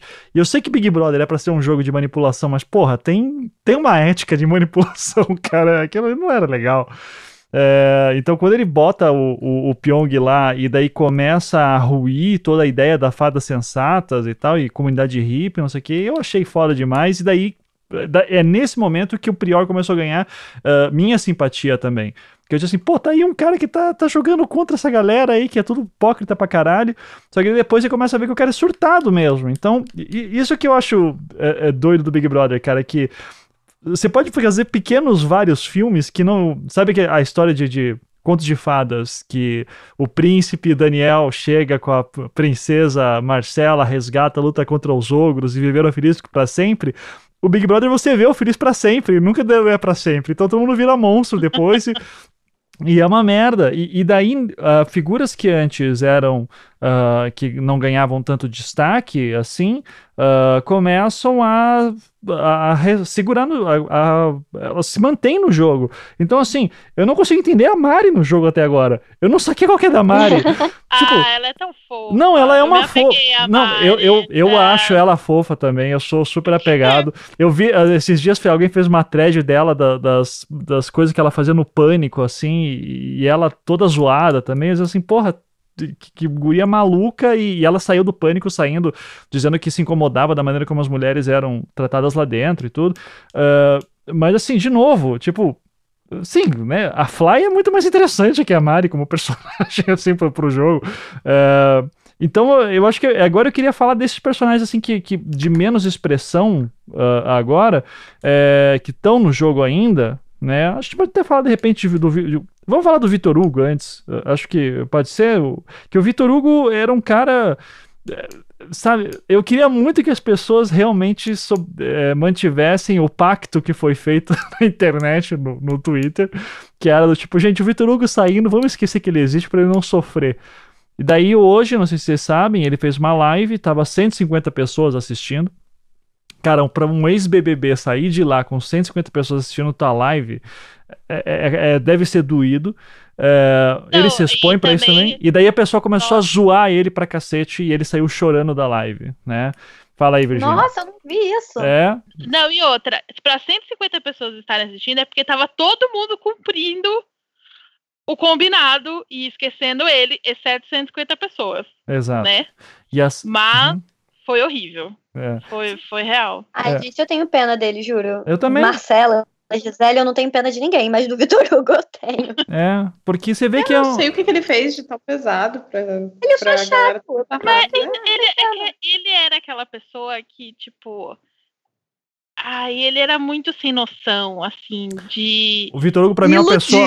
É, é, ele, ele, pra eu, mim. Eu sinto mal até de falar, é. sabe? Porque é, não, ele, ele era iludido e para mim é uma pessoa muito insegura. Então ele precisa toda hora ficar se reforçando. Não, porque eu tô no trisal. Eu, tô, eu já tive no Trisal, inclusive, não é a primeira vez. É eu vou fazer, eu vou fazer mestrado em Harvard, porque lá eu, porque eu só fico, eu posso te hipnotizar também. Tipo, tipo, não, você não pode. Eu não sei se ele foi uma pessoa que foi tipo sempre protegida e falar e falar a vida inteira para ele que ele era maravilhoso e ele nunca enfrentou é, porque a gente, os nossos pais geralmente fazem isso com a gente, mas aí uma hora a gente cai no mundo real e descobre que é um lixo, é, não é ninguém, e aí se vira, né? Mas sabe qual é pior?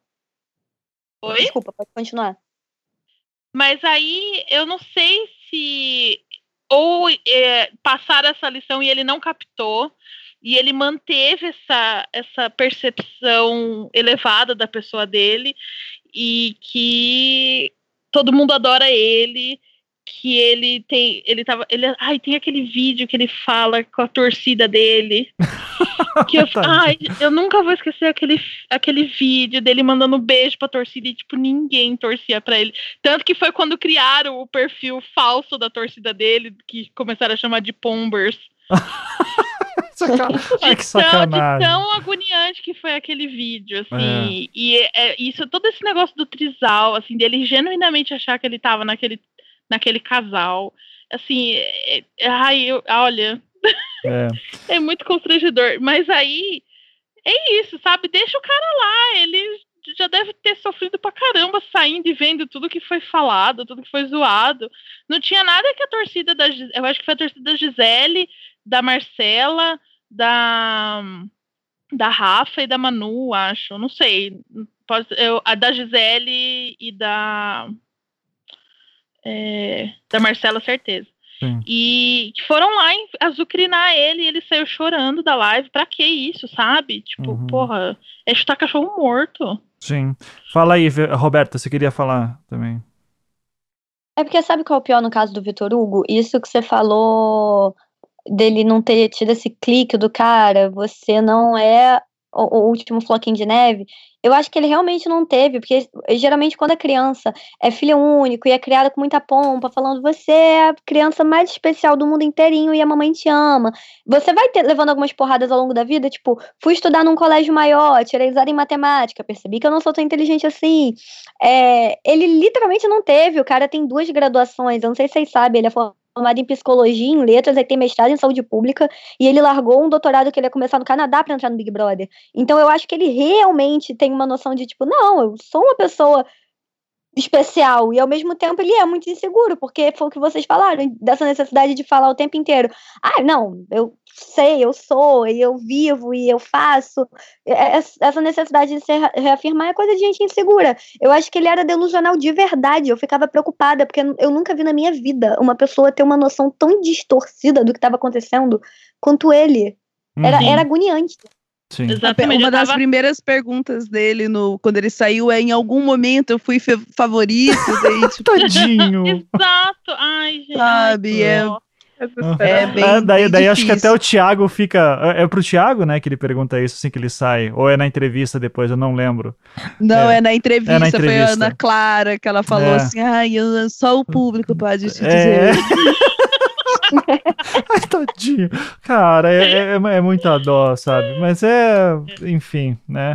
Uh, inclusive, sobre. Eu acho que vale aqui uma nota, cara. É, duas coisas me irritam profundamente nessa experiência de Big Brother. Que que eu já eu falei isso no programa anterior, mas só para contextualizar, o único Big Brother que eu assisti de verdade foi o 2, né, que o cowboy venceu.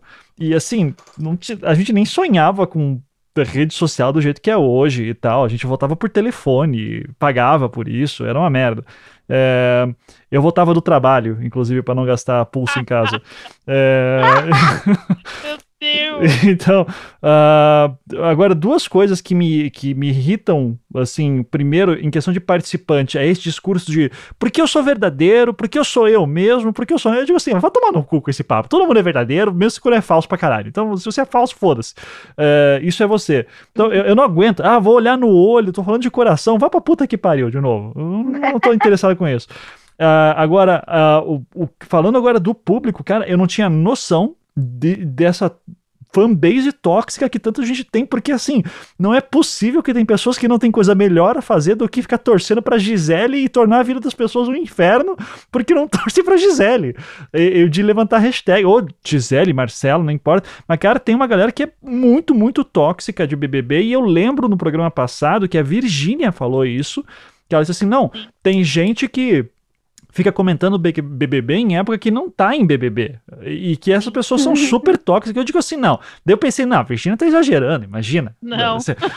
Daí, daí eu de caralho, velho. Então, uh, daí a pergunta que eu queria fazer pra Virginia e pra Roberta, que acho que são os, uh, mais especialistas aqui em história de BBB, isso é normal? Esse mundo, assim? Essa...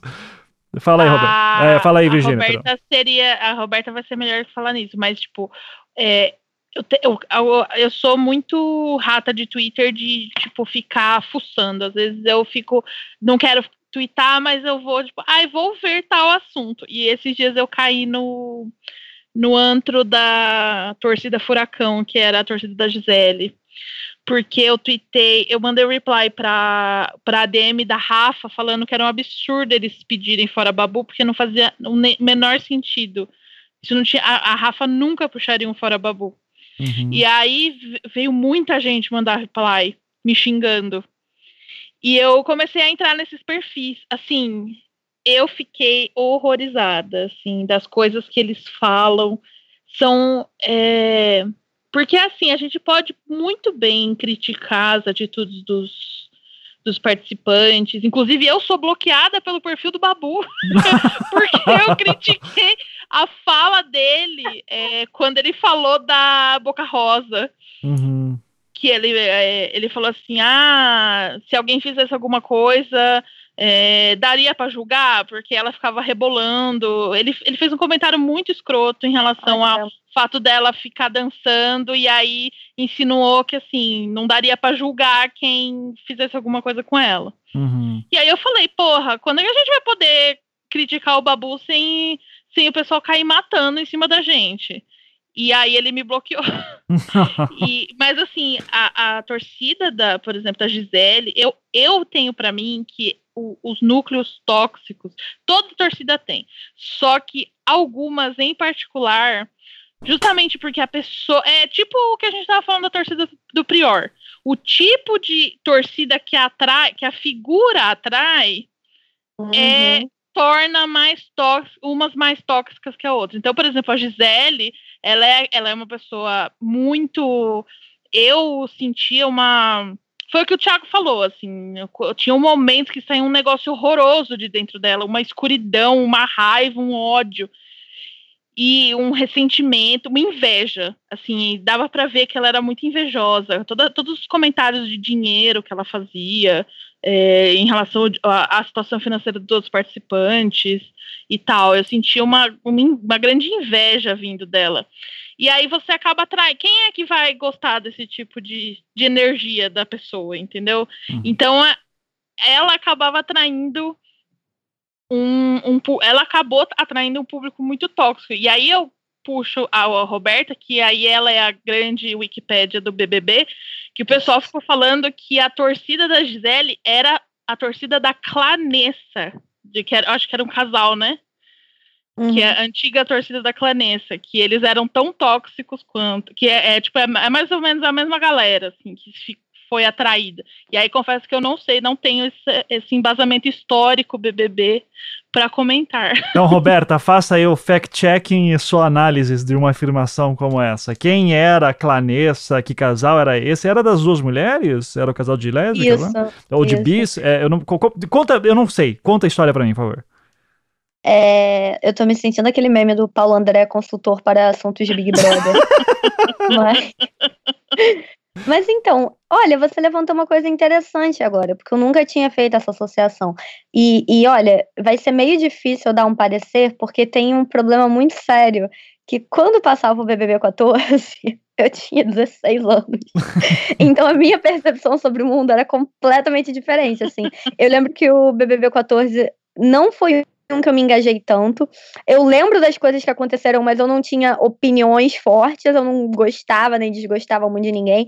Mas eu acho, eu chutaria que a Gisele puxou a torcida da Clanessa para ela por causa daquilo que aconteceu há 358 anos atrás e a gente nem lembra mais, ah, que a Marcela e a ah. Gisele ensaiaram virar um casal. Verdade. Lembram? Lá no ah, Paleolítico. Uhum. Chipei.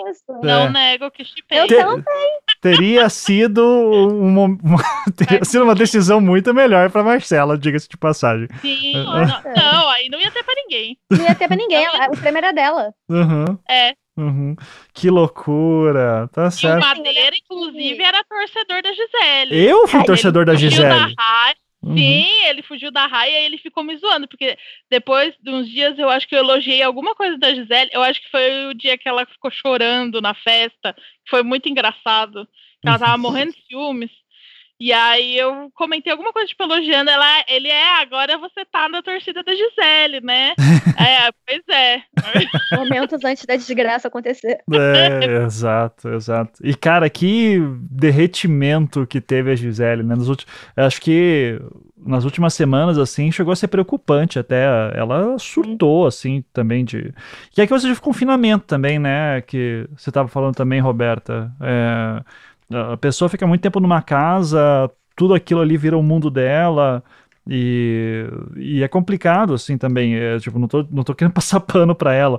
Mas é que, assim, é, de uma das personagens também que era mais fortes, de repente ter virado isso e fazer isso sozinha, né? Não teve um Daniel, nem, não tem nenhum Daniel para culpar, assim. É, foi muito problemático. Os gritos que ela dava, os acessos. É porque sabe qual é o problema? Uhum. Uhum. A gente, quando gosta de uma pessoa, a gente relativiza muita coisa que ela faz, isso é normal. Eu hoje tenho uma teoria de que a Gisele sempre foi assim, em algum nível, e agora uhum. ela tava muito pior, porque ela canalizou isso pro Babu, que é uma pessoa que a gente gosta, então a gente ficou puto. Sim. E, e ela realmente botou uma negatividade, assim, de, de, de pessoa ranzinza e amargurada, que nem a Virginia falou, que tinha um, um peso, assim, de, de inveja, de não ficar feliz com o sucesso dos outros. Mas a Gisele, o apelido dela não é furacão à toa. Desde o início na casa, ela tinha essa postura de gritar, de dar chilique, teve uma festa que ela gritou horrores com, com, com o Priori, eu acho que era até uma que eles estavam com figurino é, prateado. Quando a Marcela rejeitou ela, que a Marcela não quis nada com ela, ela chorou a festa inteira. Só que a gente tava. A gente tava se solidarizando, porque a gente estava projetando ali o drama sapatão, que todo mundo já, já se apaixonou pela amiguinha hétero, sabe como é que isso é uma merda? E acabou acabou se vendo ali na Gisele pensando, ai, tadinha da bichinha. Tanto que para mim o arco de deterioração da, da Marcela começou quando ela recusou a Gisele. A, a, é, a, torcida era meio Marcela e Gisele com foco na Marcela. A galera foi largando a Marcela, indo pro lado da Gisele. E aí, quando a Marcela começou a, a virar a mãe do Daniel, que, que o barraco desabou de vez. Uhum. Mas assim, eu acho que falando agora em, em histórico de BBB, desde 2016 a gente consegue ver o mesmo perfil. Eu, eu hoje olho o BBB 18 como um ponto fora da curva que a gente deu muita sorte e graças a Deus que deu. Porque 2016, quem ia ganhar se não tivesse sido expulsa? Ana Paula Renault. 2017, Emily. 2019, Paula. Todas essas três pessoas, e agora um pouco a Gisele, só que ela acabou pesando a mão, representavam mulheres de personalidade muito forte, que não dão a cara, que dão a cara tapa, que brigam, que falam mesmo, que não sei o que, que não sei o que lá, eu xingo, eu bebo, eu surto, e, e as pessoas acabaram se identificando com isso, assim, principalmente porque o Big Brother tem um público muito adolescente. Então eu acho que você pega esse público, assim, de meninas de 16, 18 anos, que estão começando a ter uma formação política meio capenga e acham que feminismo é clube da Luluzinha de gritar com homens, sendo que não é assim. E aí uhum. acabam apoiando é, figuras racistas como a Paula, figuras insuportáveis que nem a Emily, a Ana Paula também, que eu não, eu não acho ela a melhor pessoa do mundo, hoje estava falando merda sobre sobre o Babu querendo ditar que era racismo. Então eu acho que, tirando o BBB 18, porque a Gleice já era completamente oposto, por mais que ela não não se deixasse assim ser, ser, submetida, ela era uma mulher negra, ela falava manso, ela não era de gritar, ela não era de, de, ela era, ela era uma, uma pessoa fofa, sabe? Ela é o estereótipo da pessoa fofa que você quer pegar, apertar, botar num potinho. Tanto que, que foi uma surpresa para mim ela ganhar o BBB 18, porque ela era muito diferente da Paula, da Paula não, da Emily, e foi uma surpresa para mim a Paula ganhar, porque ela era muito diferente da Gleice, entendeu? Uhum. Uh, inclusive você falando, Roberta, eu, eu, sei que tem gente da Globo que nos ouve, então eu queria já começar aqui a campanha Roberta no BBB, tá? Apoio demais. Eu acho Nossa, que vai, vai ser incrível essa enciclopédia lá dentro, podendo fazer grandes estratégias. Já está treinando aqui na quarentena agora. Tá? Então, por favor, é, pensem aí vocês que nos ouvem. Né? Manda pro Boninho. Uh, uh, de outras pessoas também, acho que daí só antes da gente passar pro, uh, pro Babu finalmente. Gente, eu, eu não tô nem um pouco afim de falar de Pionga, só quero que vá a merda, tá? É... Uma coisa que você falou do Pyong, do, do negócio da manipulação dele, que você falou assim, ah, é, o Pyong, tem até uma ética na manipulação. Eu, para mim, o Pyong, ele, o fato dele ser manipulador nem é o problema, porque manipulador, a, o manipulador sempre é muito interessante. Tipo, a Gabi, por exemplo, a única coisa interessante dela era o fato dela ser manipuladora. Uhum, verdade, verdade. A, tipo, a única. Só que o problema dele é que ele era prepotente. Uhum. A hora que ele ficava, tipo, dando aqueles risinhos dele de. Ai, eu sou foda. Sabe? Do tipo, ai, eu estou prevendo. Que nem. E também o pessoal alimentou isso quando ele adivinhou o número de votos que ele recebeu, acho. Uhum. É, que ficou todo mundo, ai, ai, Pyong, você é incrível, como você sabe, é como você é um gênio, e não sei o quê sabe? Isso meio que. Ai, ficou intragável. Eu, que foi um dos surtos. Mim, foi um dos surtos da Gisele também, né? Porque isso aí é um paredão falso! Ele saiu porque esse cara é um gênio! É, e, ele, ele, a reação deles na casa de tipo. Todo mundo, com exceção do Prior e do Babu, ficarem, não, porque não, não é possível que ele saiu, não. É, é, só pode ser paredão falso. Uhum. e daí o Thiago, o Thiago fez, gente, era paredão falso. Volta aí, Adson. Foi Um grande momento. A cara deles foi, foi impagável. Foi ótimo. Eu acho que foi a única vez que eu defendi o Thiago Leifert na minha vida. é, eu defendi esse momento e hoje que ele usou o discurso de Star Wars para eliminar a Gisele. E aí o Luke Skywalker, o Mark Hamill, tinha postado fora Gisele. Ah, verdade! Nossa, não tinha feito essa ponte, não. Eu achei perfeito. É, isso foi bem, gente. Caralho, verdade, verdade. Tinha esquecido dessa. Ah, porra. Ah, se, eu, se eu lembrasse disso na hora, quando ele começou com Star Wars, eu vou dizer, eu, eu diria, fora a Gisele. A Gisele vai sair, né? na hora. Mas, enfim. É, eu, eu falei antes da Mari, eu queria saber dela, pra, de vocês, como é que a Mari chegou até aí é, porque vocês acham que ela é, é, a planta que vai ficando? Eu lembro da Roberta ter feito um tweet esses tempos dizendo assim: ó, oh, gente, vocês querem que o Babu ganhe, é bem interessante que no final ele esteja contra uma Mari da vida, assim. Não sei se é, falou da eu. É, que, que, tipo, que é inexpressiva, assim tal. Uh, mas ela tá ficando lá porque o pessoal simpatiza? Ela tem alguma força? Vocês aí que investigam os fandoms da vida, ela tem alguma força ou só tá ficando mesmo? Não, assim, eu acho que ela tem uma torcida incipiente agora, essa altura do campeonato. É, e, e, assim, mais uma vez, no, na, na Wikipédia do BBB, isso é muito normal. No BBB 17, a Ieda chegou na final e recebeu 3% dos votos, alguma coisa assim. É, no BBB 19, agora o Alan chegou na final, ninguém sabe como. Na, aliás, eu acho que foi porque a Ariane foi expulsa, e aí o Alan acabou caindo de paraquedas na final. Então tem sempre uma figura que foi sentando, sentando, sentando, é, deu a sorte de ganhar a prova do líder na última semana de jogo, e aí acabou indo pro paredão. Porque acaba sendo uma estratégia inteligente, né? Você ser tão irrelevante a ponto de ninguém lembrar de você e não te indicar. A Gabi foi uma jogada de mestre do Babu porque a garota ia pra final sem receber um voto de ninguém. Uhum, sim, verdade.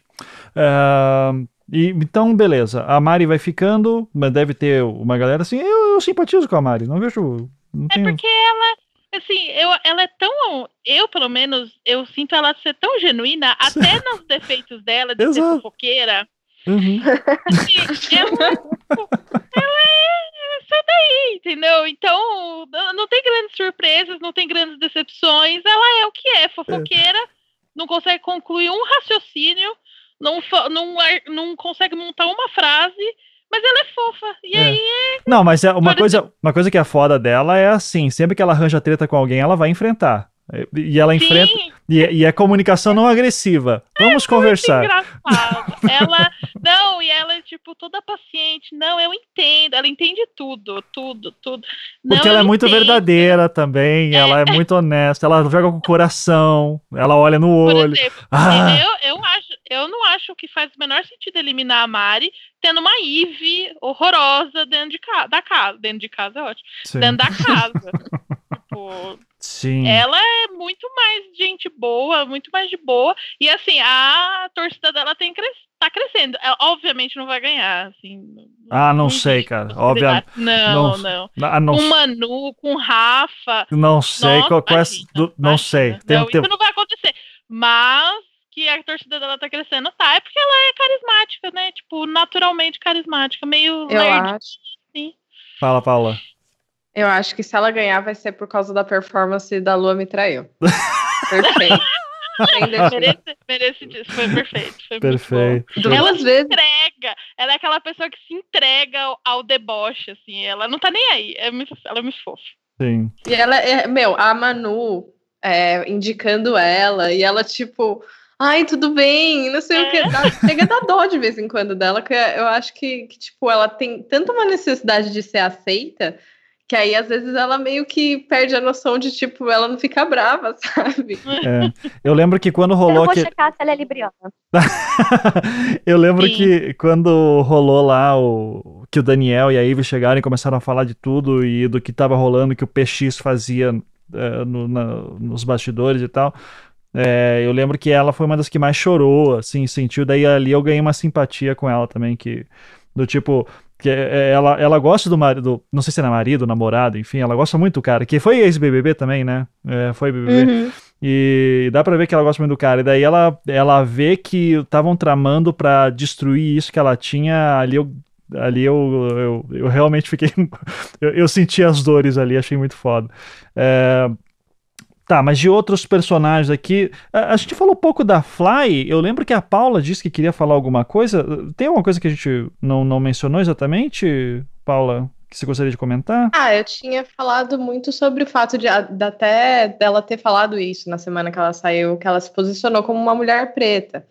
E a Fly foi uma, uma grande confusão dentro do, da galera do Black Twitter, porque tinha gente que é, colocava ela como uma mulher racializada, tinha gente que colocava ela como descendente de indígena, o que é errado em todos os níveis, porque ela não tem é, nenhuma, nenhuma conexão com causa indígena, mas muito por causa do fenótipo. E muita gente considerava ela uma mulher branca. E aí isso gerava uma série de conflitos para posicionar ela até nas questões de opressões que ela sofria dentro da casa, né? E eu acho que foi, acho que a gente falou bastante até o fato de tipo dela ser uma mulher que, que ela é expansiva, que ela tem uma postura um pouco mais incisiva e o quanto que isso não era perdoado dentro da casa. Tipo, todos as, os erros que a Fly cometeu dentro da casa eram tratados com uma medida muito maior do que o de outras pessoas, sendo mulheres, né? E aí eu acho que cai também no estereótipo dela ser uma mulher nordestina, isso acarreta um monte de coisa. Acho que eu vi a Gisele falando uma hora que ela fala, ah, a Fly é mal educada, mas isso é coisa de educação dela, lá de onde ela veio, não sei o quê. Uhum. E, e ela, ela, querendo ou não, ela carretava um monte de preconceito junto por, por ela ser uma mulher que está acumulando, né, aí, em termos de opressão, vários tipos de opressão diferentes. E aí, para ajudar, ela ainda era amiga do Prior, era amiga dos caras que era escroto, era amiga da Boca Rosa que a Rafa não simpatizava. É, acho que a treta dela com a Rafa também é uma treta que me fez é, pessoalmente enxergar a Rafa de uma outra forma. Assim, eu achava que a Rafa era uma pessoa muito coerente até ela tretar com a Fly da maneira que ela tretou, porque ela se posicionou de uma maneira ali superior e a Fly fala isso, mas ela não é considerada como Babu. Tipo, o Babu fala que a Marcela tinha uma posição de superioridade em relação a ele. E aí todo mundo levou muito isso em consideração. Quando a Fly fala que a Rafa olhava para ela de cima para baixo e tal, é simplesmente negligenciada. Então eu acho que a figura da Fly, em resumo, ela foi uma figura muito injustiçada. Ela teve milhões de problemas na convivência. Deus me livre morar com a Fly, assim, ela deve ser uma pessoa muito difícil de conviver. Mas ela também trazia todas as questões de, tipo, movimentar o jogo. Inclusive, eu estava assistindo ontem é, e, tipo, eu achei que deu uma caída, assim, no ânimo do, da casa sem ela, porque Sim. ela movimentava, assim como o Prior, apesar de ser insuportável, ele movimentava muito uhum. a é, casa. Eram, eram os agentes do caos, né? É, é. Assim, não, não, não adianta. Mas é, que, aquela coisa, não tinha como, assim.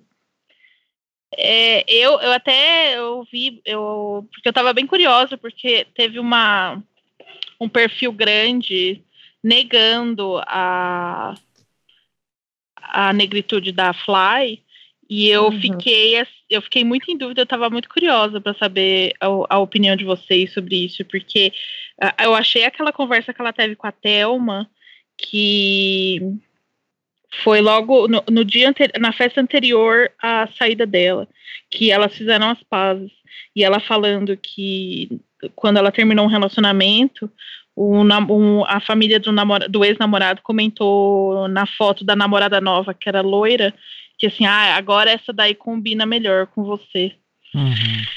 Eu achei assim muito, muito pesada. A conversa entre as duas foi maravilhosa. Apesar de, assim, obviamente, a a Thelma não ter perdoado e virado amiga da Fly nem nada, é, eu senti ali uma uma conexão, uma coisa que eu, eu senti que até a, a Thelma se surpreendeu, assim, de de, de, ver a Flyslane com outros olhos, assim. Eu queria saber a opinião de vocês. Eu vou, eu vou complementar a tua pergunta, uh, Virginia, porque eu, eu não sei, mas eu acho que uma coisa essencial na diferença da Fly para Thelma e Babu é que Thelma e Babu não apenas se reconhecem como negros, como falam disso e dizem assim, ó, muita coisa que está acontecendo aqui agora é por causa da, da nossa cor da pele.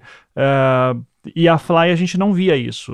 A, a Fly às vezes como espectador aqui falando, dava a impressão às vezes que ela inclusive queria fingir que esse problema não existia. É, então eu queria colocar isso. E a Roberta acho que levantou a mão também para falar, para provavelmente complementar a pergunta e daí jogar para vocês. Manda aí, Roberta.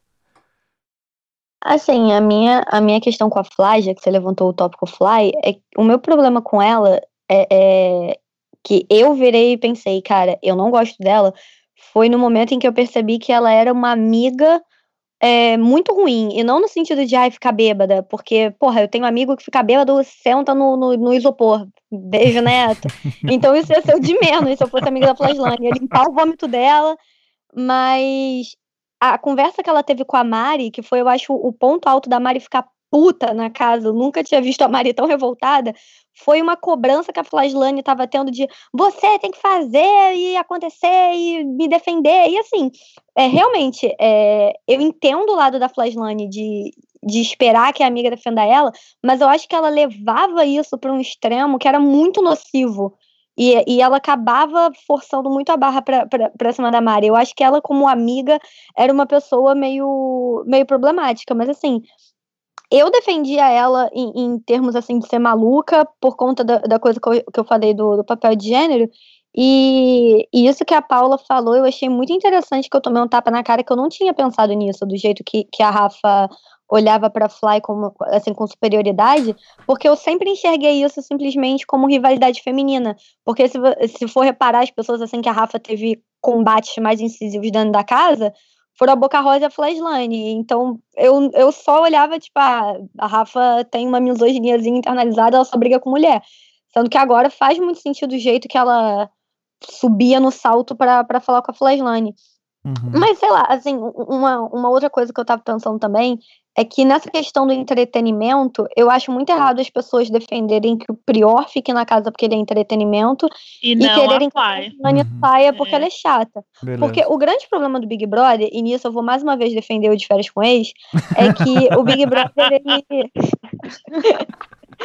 o Big Brother ele tem um prêmio. Então você manter a pessoa insuportável dentro do reality show é aquela coisa, cria corvos, eles vão comer teu olho, ganhar um milhão de reais e gritar com a mãe em casa, sabe? Uhum. Não é que nem no de férias com que a pessoa tá, tá lá durante dois meses e você tá, ah, porque ninguém vai ganhar nada com aquilo ali, assim, não tem um prêmio. No Big Brother, você ficar na casa até o final, é, a pessoa vai ganhando torcida, vai, vai sendo validada, ganha carinho e ganha o prêmio. Então, o, o, o, Prior era uma pessoa que para mim tinha que ralar e não tinha jeito, mas a Flaslane eu achei um pouco injusto, assim. Eu achava ela muito chata em alguns momentos, mas realmente, assim, a casa morreu depois que ela saiu. Sei. Enfim, Luísa, você faz tempo que não fala, então começa você aí de tudo isso que a gente falou sobre Fly e tal, e daí Paula também fica à vontade. É, eu compartilho um pouco da, da visão de que a questão de raça em cima da Fly, ela pega vários recortes, assim, né? A gente pode fazer uma, uma discussão sobre colorismo, tanto que, como a Paula comentou, havia, né, antes dessa autodeclaração dela, um debate das pessoas se ela seria, se ela se enquadraria, né, de acordo ali apenas com o fenótipo, mas enquanto mulher, uma mulher indígena do que uma mulher preta, mas um, uma certeza que a gente tinha é que ela era uma mulher não branca, né? E isso influenciou muito, acho que até na própria dinâmica dela dentro da casa, né? Da proximidade que ela acabou tendo com os homens, né? Porque querendo ou não, a Fly ela também entrou num, num, num estereótipo, né? num, num personagem, assim como a Boca Rosa, também de, da mulher que é amiga dos boys né, que tá ali para ouvir o lado dos caras e tal.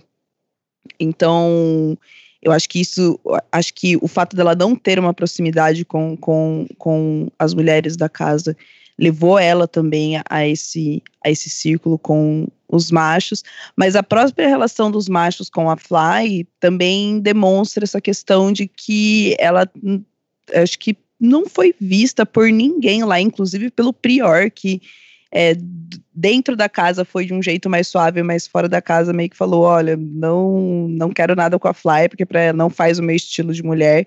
que é muito sério, muito óbvio, né? Ela, ela serve para ser legal, ela dança nas festas, ela tá ali para ser o seu apoio e tal, mas é, você ainda não a vê como como uma companheira, tanto pela questão que a gente pode jogar aí dela ser uma mulher não branca, quanto pela performance dela de ser de ser doidona, sabe? O que, né, no caso da Boca Rosa, a gente pode problematizar que por ela ser uma mulher branca padrão, já era vista como uma coisa super legal, porque, a, inclusive, achei bem emblemático que a, a Flaiane fez xixi, né, na casa, na semana que ela foi embora, assim como a Boca Rosa fez também, xixi no chão da casa. Teve é, isso? É, teve isso? Teve, gente. No, tipo, teve. nas primeiras semanas, a, a, a, Boca Rosa, acho que foi na primeira semana, inclusive, acho que na primeira festa, a Boca Rosa ficou chapada e fez xixi no chão sabe? Ah, que a gente eu, nem saber disso é sintomático, né? é, né? De é, como ninguém é. Não, exatamente, é isso que eu achei muito Eu sabia louco, da Fly, porque... não sabia da, da Boca Rosa, exatamente. É, então,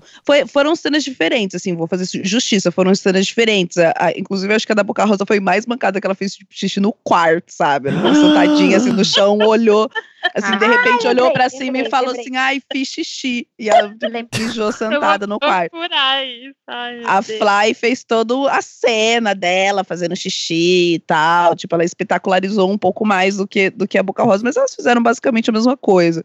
É, e a Boca Rosa não foi extremamente julgada, muito pelo contrário, as pessoas achavam hilário ela louca e fazendo todas as, as, paradas malucas dela. Então, acho que a gente consegue ali determinar como a gente trata diferente mulheres não brancas, né? Tanto que que a, a Fly, para mim, eu pessoalmente não gostava dela, não gostava dela justamente por causa, não dela ser louca, não dela beber nas festas, não por, por ela falar, mas por por conta desse aí esse ranço que ela dela ter comprado a história dos boys e tal. A única coisa que eu realmente simpatizei com ela mais pro final foi com a questão da Rafa, porque a Rafa realmente ela, ela tem uma é, ela tem pessoas que ela cismou, sabe? Ela tem ranços né? É, é, acho que isso que humaniza a Rafaela, ela tem ranços, assim como todos nós. E o ranço que ela tinha com a Boca Rosa, acho que meio que foi transferido ali para Fly.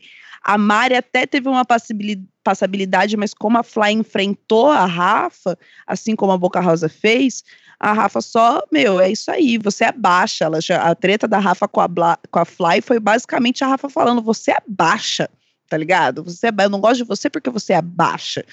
Então, teve esse aspecto também, né, da Rafa, que eu, é, eu acho que ela é pega, assim, nesses, nesses pequenos detalhes, sabe? Uhum. A, a Roberta mandou aqui o, o, link do, do site Metrópolis. Boca Rosa faz xixi no chão e dispara. Acordei molhadinha. Ai, meu Deus. Ai, gente, que incrível. Não, agora despertou a memória na minha cabeça. Foi exatamente isso. Eu lembro que todo mundo. É, é, porque a, a, Boca Rosa ela entrou muito na casa como persona não grata. E essa coisa dela de, ah, fiquei bêbada e mijei, começou a fazer justamente as pessoas cultivarem uma simpatia por ela. Do tipo, ah, a Boca Rosa é gente como a gente, olha que engraçado, ficar bêbada e faz merda. Nossa, bizarro isso. É, uhum. Uh, Paula, se quer também complementar alguma coisa que a Luísa falou, que já falou bastante da Fly, mas caso tenha alguma coisa aí, que até da pergunta que eu fiz também, sobre autoidentificação e a diferença dela para Thelma e Babu, por exemplo, eu acho eu que até acho vou, vou, direcionar um pouquinho até melhor isso, porque eu não vi, a, eu não vejo, pelo menos, uh, a torcida de Babu e Thelma uh, defendendo a Fly. Uh, da, pelos mesmos motivos que poderiam. É, tua percepção é diferente? É a mesma? O que, que você acha? Eu concordo com você. Eu acho que, inclusive, o Big Brother vai servir, servir para Fly refletir sobre essas questões, porque eu acho que não tem volta. Ela é, aprendeu a lidar e a reprimir essas opressões, pelo que ela conta sobre a história dela. E acho que nessa conversa da Thelma ela dá alguns exemplos, ela dá outros exemplos também, acho que numas conversas que ela teve com a Ive, pior pessoa para conversar, inclusive. gente, como que a Fly era amiga da Ive? Sério? E... Como que alguém é amigo da Ivy? Tipo, né? eu, eu fico chocada. A Ivy é o Chernobyl dessa edição, assim, sabe? O toque de merdas, a pessoa rela Sim. na pessoa e pá, nossa, mano, queima tudo, queima, queima Depois tudo que encerrar o, o tópico Flashline, a gente pode falar mal da Ivy, vamos, claro, por favor. Por favor. Não. que, é o, que é o grande vilão agora, né? Mas a gente já, já fala disso. Termina aí, Paula. Então, eu acho que ela é muito inocente, na real. E até, assim, a Fly tem 25 anos, né? A Thelma tem 35, tem a questão dela ter a pele mais escura, o que marca muito mais em termos de racialização. É, o Babu tem 40 anos e, tipo, se reconhecer como uma pessoa preta é um processo, né? É um processo que ele é desperto e é desperto de diferentes formas de acordo com o fenótipo e com o tom de pele que você tem. E aí eu acho que a Fly, de alguma forma, ela reprimiu isso e ela não fala, não falava sobre isso até uma semana antes dela sair. E isso contribuiu, um, para que ela, é, de alguma forma, passasse ali como amiga das outras meninas também, de uma maneira muito diferente que eu acho que a Thelma foi. A Thelma, ela era quase aquele... É, dentro da, do, do movimento negro e das vertentes, de maneira geral, dos coletivos e do pensamento, a gente coloca sempre como negro de estimação, assim. Eu acho que a Thelma, ela foi colocada como uma negra de estimação, até para... E acho que ela deve ser até dentro da vida, assim, para justificar as atitudes racistas, do tipo, ah, eu até tenho um amigo negro que, então não sou racista, sabe? Tenho um amigo negro e tal. Uhum. É, e a Fly, eu acho que o fato dela também performar, e aí, em termos de performance visual, é, ela tem o cabelo enrolado, inclusive, né? Eu vi fotos dela pequenininha. E ela tem o cabelo enrolado, tipo um 3B, assim, é bem enroladinho. E ela tá de cabelo liso na casa, então ela performa de uma maneira mais, entre aspas, branca. Isso fez com que ela tivesse uma aproximação diferente das meninas, né? Então, de alguma forma, ela não é a Thelma, que é o totem para poder ser escroto com todo mundo, né? Você ter a amiga Thelma. E ela também não é o Babu para ser encarada como um monstro. Então, eu acho que ela teve uma, uma outra, um outro tratamento dentro da casa. E ela não se reconhecendo fez com que ela não só não se aproximasse das pessoas que poderiam fortalecer ela, que é a Thelma e o Babu, como também ela se sentisse completamente perdida e excluída no meio das outras, porque ela não se encaixa dentro de um determinado perfil. Acho que é só isso que eu tenho para acrescentar e que eu, eu gostava muito do top da Fly, assim, é uma coisa que eu quero comprar. Uhum. Uma Real. coisa que eu, que eu achei muito injusto que aconteceu é agora nesse paredão que foi Thelma, Fly e Babu, o administrador da Thelma colocou no tipo fora Fly fogo nos racistas, tipo eles fizeram uma imagem, a imagem era maravilhosa, era o Babu e a Thelma juntos e aí tipo fogo nos racistas, aí tinha o um fogo atrás assim, mas era fora Fly. Aí eu fiquei, pô, eu, eu, particularmente não, não achei justo essa abordagem num paredão com a Fly. Se fosse e, com mano, outra pessoa, obviamente, principalmente com a Eve, com a vírus. Mas com Nossa. a Fly em particular, eu achei vacilo. Eu fiquei muito triste com esse paredão, principalmente porque a Ivy foi a líder, né? E ela colocou as três pessoas pretas. Nossa. Foi muito pesado. Não, foi horrível. muito mal. E aí foi na Sexta-feira Santa, foi tipo tudo horrível. 100% horrível. É. O mal venceu. O pessoal Não, e uma outra. O mal venceu. O mal venceu aquela sexta-feira. É. Uma outra coisa que eu acho que foi muito sintomática foi o fato que foi ali. Eu acho que, assim, eu fiquei muito triste nesse paredão, mas o paredão da Marcela com a Fly eu achei bizarro. Tipo, a Marcela sair com a porcentagem que ela saiu em relação a Fly, é um absurdo. É um absurdo. Tipo, foi, foi, a, a, diferença votou, foi pouca, né? Foi. Foi, foi um 0, é. alguma coisa. 0,46, tipo, eu acho. Porra, enciclopédia pra caralho mesmo, hein, Roberta? Parabéns. Fala aí, Paula. É muito absurdo uhum. é, uma mulher que teve atitudes claramente racistas ter uma porcentagem igual e, tipo, a justificativa da galera era tipo, ai, a Fly é chata. É. Acho que a Marcela pode sair depois. Tipo, Velho, vocês estão falando de uma mulher que teve atitudes claramente racistas. Tipo. Uhum. É, se, é, se a discussão. É, é se a discussão. É, se a discussão é essa, né, o critério é tire a Marcela, né, não, não a Fly, né, exatamente. É, isso até o, eu, eu queria falar, eu, vou citar o Babu, mas vamos segurar um pouquinho, que quero, a gente vai falar da Ivy antes, então, é, mas o Babu falou isso, né, ele disse assim, para mim isso é claramente um BBB focado nas bandeiras, né, e daí tinha a bandeira do feminismo, é, ele até saiu um VT dele recentemente, das mulheres, na verdade, dele falando assim, pô, um monte de mulher empoderada, advogada, médica, enfermeira, blá, blá, blá.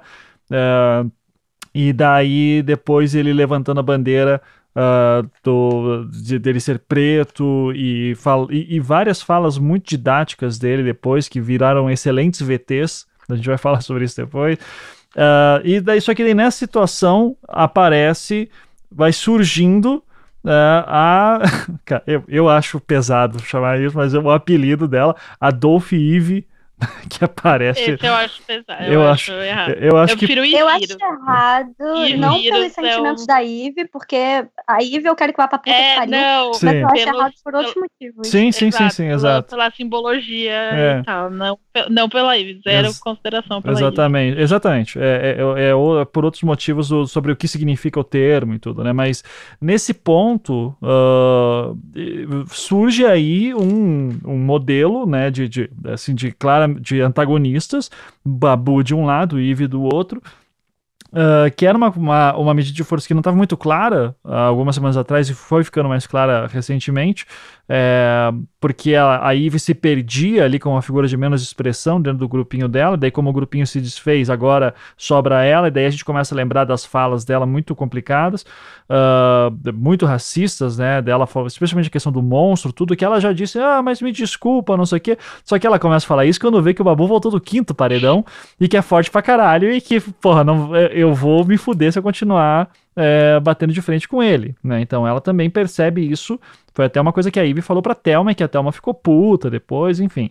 É, a questão da Ivy, ao mesmo tempo também a, a Ivy é irritante porque eu não lembro se foi alguma de vocês aqui que no Twitter até falou uma coisa, não dá para dizer, a, a Ivy joga muito bem em prova do líder. Né? Não, não é à toa que ela foi líder ah, é já. Que ela tem de racista, ela tem de sortuda. É. Que ódio. É, então ela. Acho que foi a Roberta também que falou, daquela lá que eles tinham que levantar e apertar o botão, falou: Porra, Ivy tem perna de 3 metros de altura, Fui caralho. Eu falei, tem 3 metros de perna. o negócio tocou, ela já tá lá no telão, porra. Como é que perde a prova assim? Exato. Então, é. Mas vamos falar da, da Eve, então, como esse, é, esse personagem que cria esse antagonismo claro contra Bapu é, e todas as partes colocadas. É, já estava claro para vocês no início que a Eve era isso ou uh, foi piorando dos últimos tempos? É, Luísa, começa e daí a gente vai rodando. É, eu gosto do Chernoives, a minha Chernoives. é, que eu acho que a gente foi percebendo, acho que a Eve é uma pessoa racista, aos poucos, assim, ela teve acho que uma ou duas semanas ali de invisibilidade, até porque ela chegou falando sobre as coisas da, ca, da, da, casa de vidro e já foi se enturmando com as meninas, e também era legal, e também uma mulher branca, bonitinha, então rolou umas duas semaninhas ali de amorzinho, mas logo depois ela já começou a ir soltando as coisas, e o que eu acho legal da, da, da Ivy é que quando você acha que ela vai dar uma aliviada, até mesmo quando o Babu começou a voltar demais os paredões. E mais do que isso, quando foi diretamente levantado a fala delas, né, que a Thelma começou a mandar, ó, oh, mas vocês ficam chamando o Babu de monstro toda hora. Quando teve o famigerado jogo da Discord, em que o Babu próprio colocou isso, né, pra casa inteira.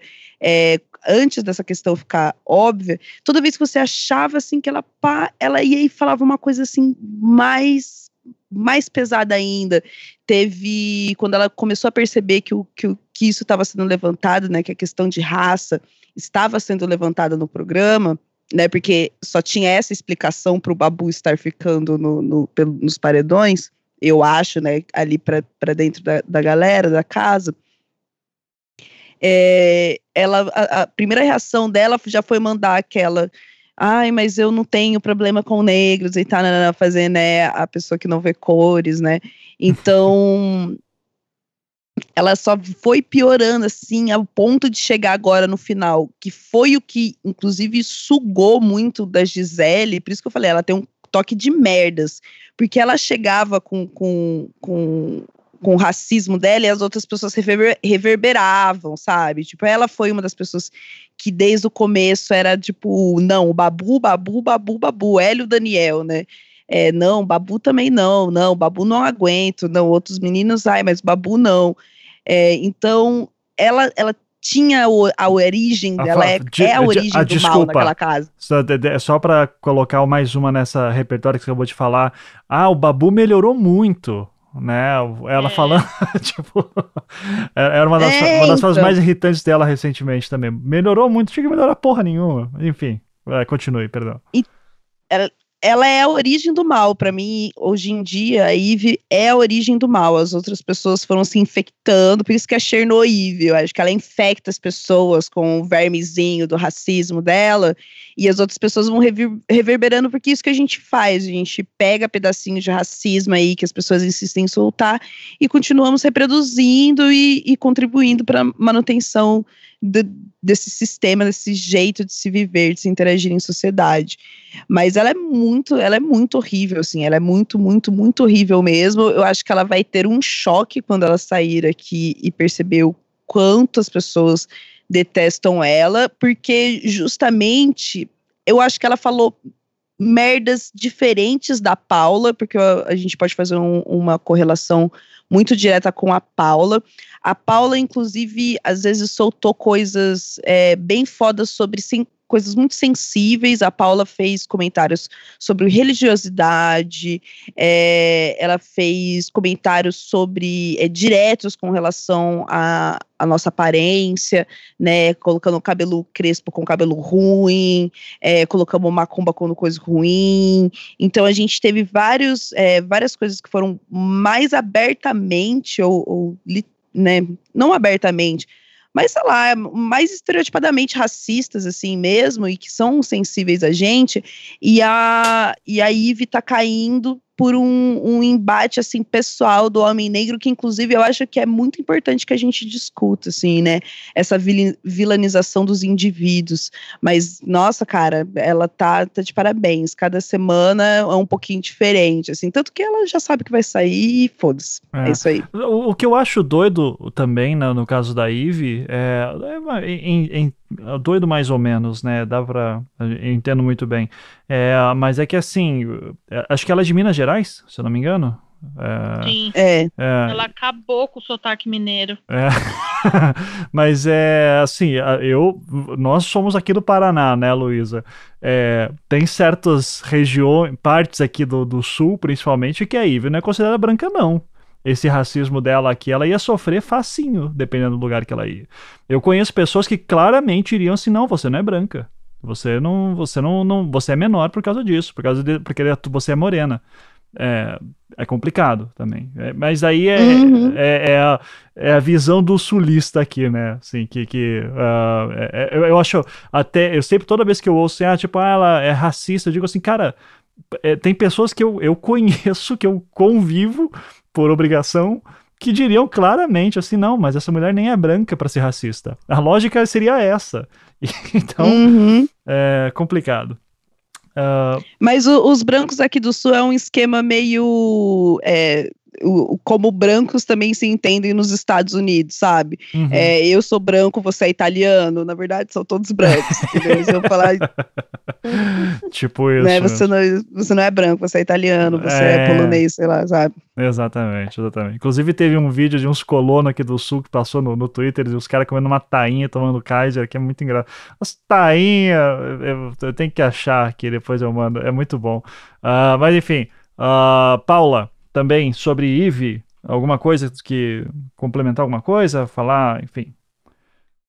Eu acho a Eve uma figura, bem, primeiramente grotesca, né? Primeiramente uma figura de, que a gente exala ódio por ela, Mas ao mesmo tempo eu acho curioso como ela não tem noção nenhuma que ela é racista. Tipo, ela tá muito, assim, no, no mundo paralelo. Tem altas conversas que eu já vi ela tendo no pay-per-view de tipo, nossa, eu acho um absurdo as pessoas julgarem as outras pela cor da pele. Imagina, tenho amigos negros. Imagina, brinquei na rua com vários amigos negros e não sei o que. Nossa, Babu me ensinou muito e não sei o que, Babu e Babu pra cá e Babu pra lá. E eu acho que ela não tem. É, eu acho que, tipo, a Ivy ela é uma figura interessante de se analisar até psicologicamente. O quanto que esse racismo dela ele é construído e ele é construído num lugar muito íntimo, assim como eu acho que é o da Marcela, só que a Marcela, ela por ter uma formação até que permite com que ela se pronuncie, tenha mais cuidado com a maneira que ela fala e, e essa sutileza, né? Porque o, o, racismo da Marcela ele é sutil, daí ele é direto. É, e até pelo fato da Marcela ter estudado muito sobre feminismo, então ela traz é, essa, esse discurso mais elaborado faz com que ela tenha mais cuidado com as palavras. A Ivy, ela não tem noção nenhuma. Ela só uhum. solta, só começa a falar, solta as palavras e não, não racionaliza aquilo, e para ela é isso, somos todos humanos e tá tudo bem. E eu fico pensando assim, o quanto que também ela deve ter tido experiências que estão ali muito recalcadas na psique dela, que de alguma forma é, às vezes eu percebo que não é o consciente, nem o subconsciente, é o inconsciente da Eve soltando as coisas ali. E inconscientemente ela é muito racista, e isso transparece muito pra gente. Então, de fato, eu acho que quando ela sair para cá, né, para o mundo externo, vai ser um choque muito grande, porque ela tem uma plena concepção de que ela não é uma pessoa racista. E quando ela sair, ela vai ter que encarar não só a, o fato dela ter sido racista dentro do programa, mas encarar os demônios internos dela, que vai ser uma treta que vai ser muito pior. É. E aí, uh, Roberta foi quem queria falar da Ivy, então tem mais alguma coisa? Nossa, a Luísa falou da Paula do Big Brother passado, e uma coisa que eu tô pensando há muito tempo em relação à Ivy foi como ela deu azar de cair no BBB 20, porque a Ivy no BBB 19 era, era finalista. Eu não tô brincando. Ela ia de mãozinha dada com a Paula pra final. Porque eu acho que a Ivy, de alguma forma muito louca, todo esse, esse racismo dela foi podado pela presença da Marcela, da Gisele, em algum nível, por mais que elas também fossem racistas, porque elas eram racistas é, da ação direta, se vocês me corrijam se eu estiver falando alguma besteira, assim, do cotidiano, de destratar, de olhar mal, mas a, a, aquele racismo de falar, ah, nossa, olha o pente garfo do babu, que coisa engraçada. não é o, o, o, racismo que a Marcela toleraria, mas era o racismo que a Paula ia rir junto com a Ive. Eu consigo visualizar perfeitamente a Paula do Big Brother passado falando mal de religião de matriz africana e a Ive, ah, é verdade, essas coisas do demônio, junto com a Paula. Eu uhum. acho que, obviamente, isso não é mérito nenhum da Marcela, porque a Marcela fez o mínimo, mas eu acho muito engraçado como, como a Marcela até foi uma referência para Ive. Eu acho que no mesmo dia dessa conversa que ela falou, ai, eu não tenho nada contra negro, eu até gosto de me bronzear. Ela falou. tem muito aquele negócio de racismo, né? Que nem a Marcela fala.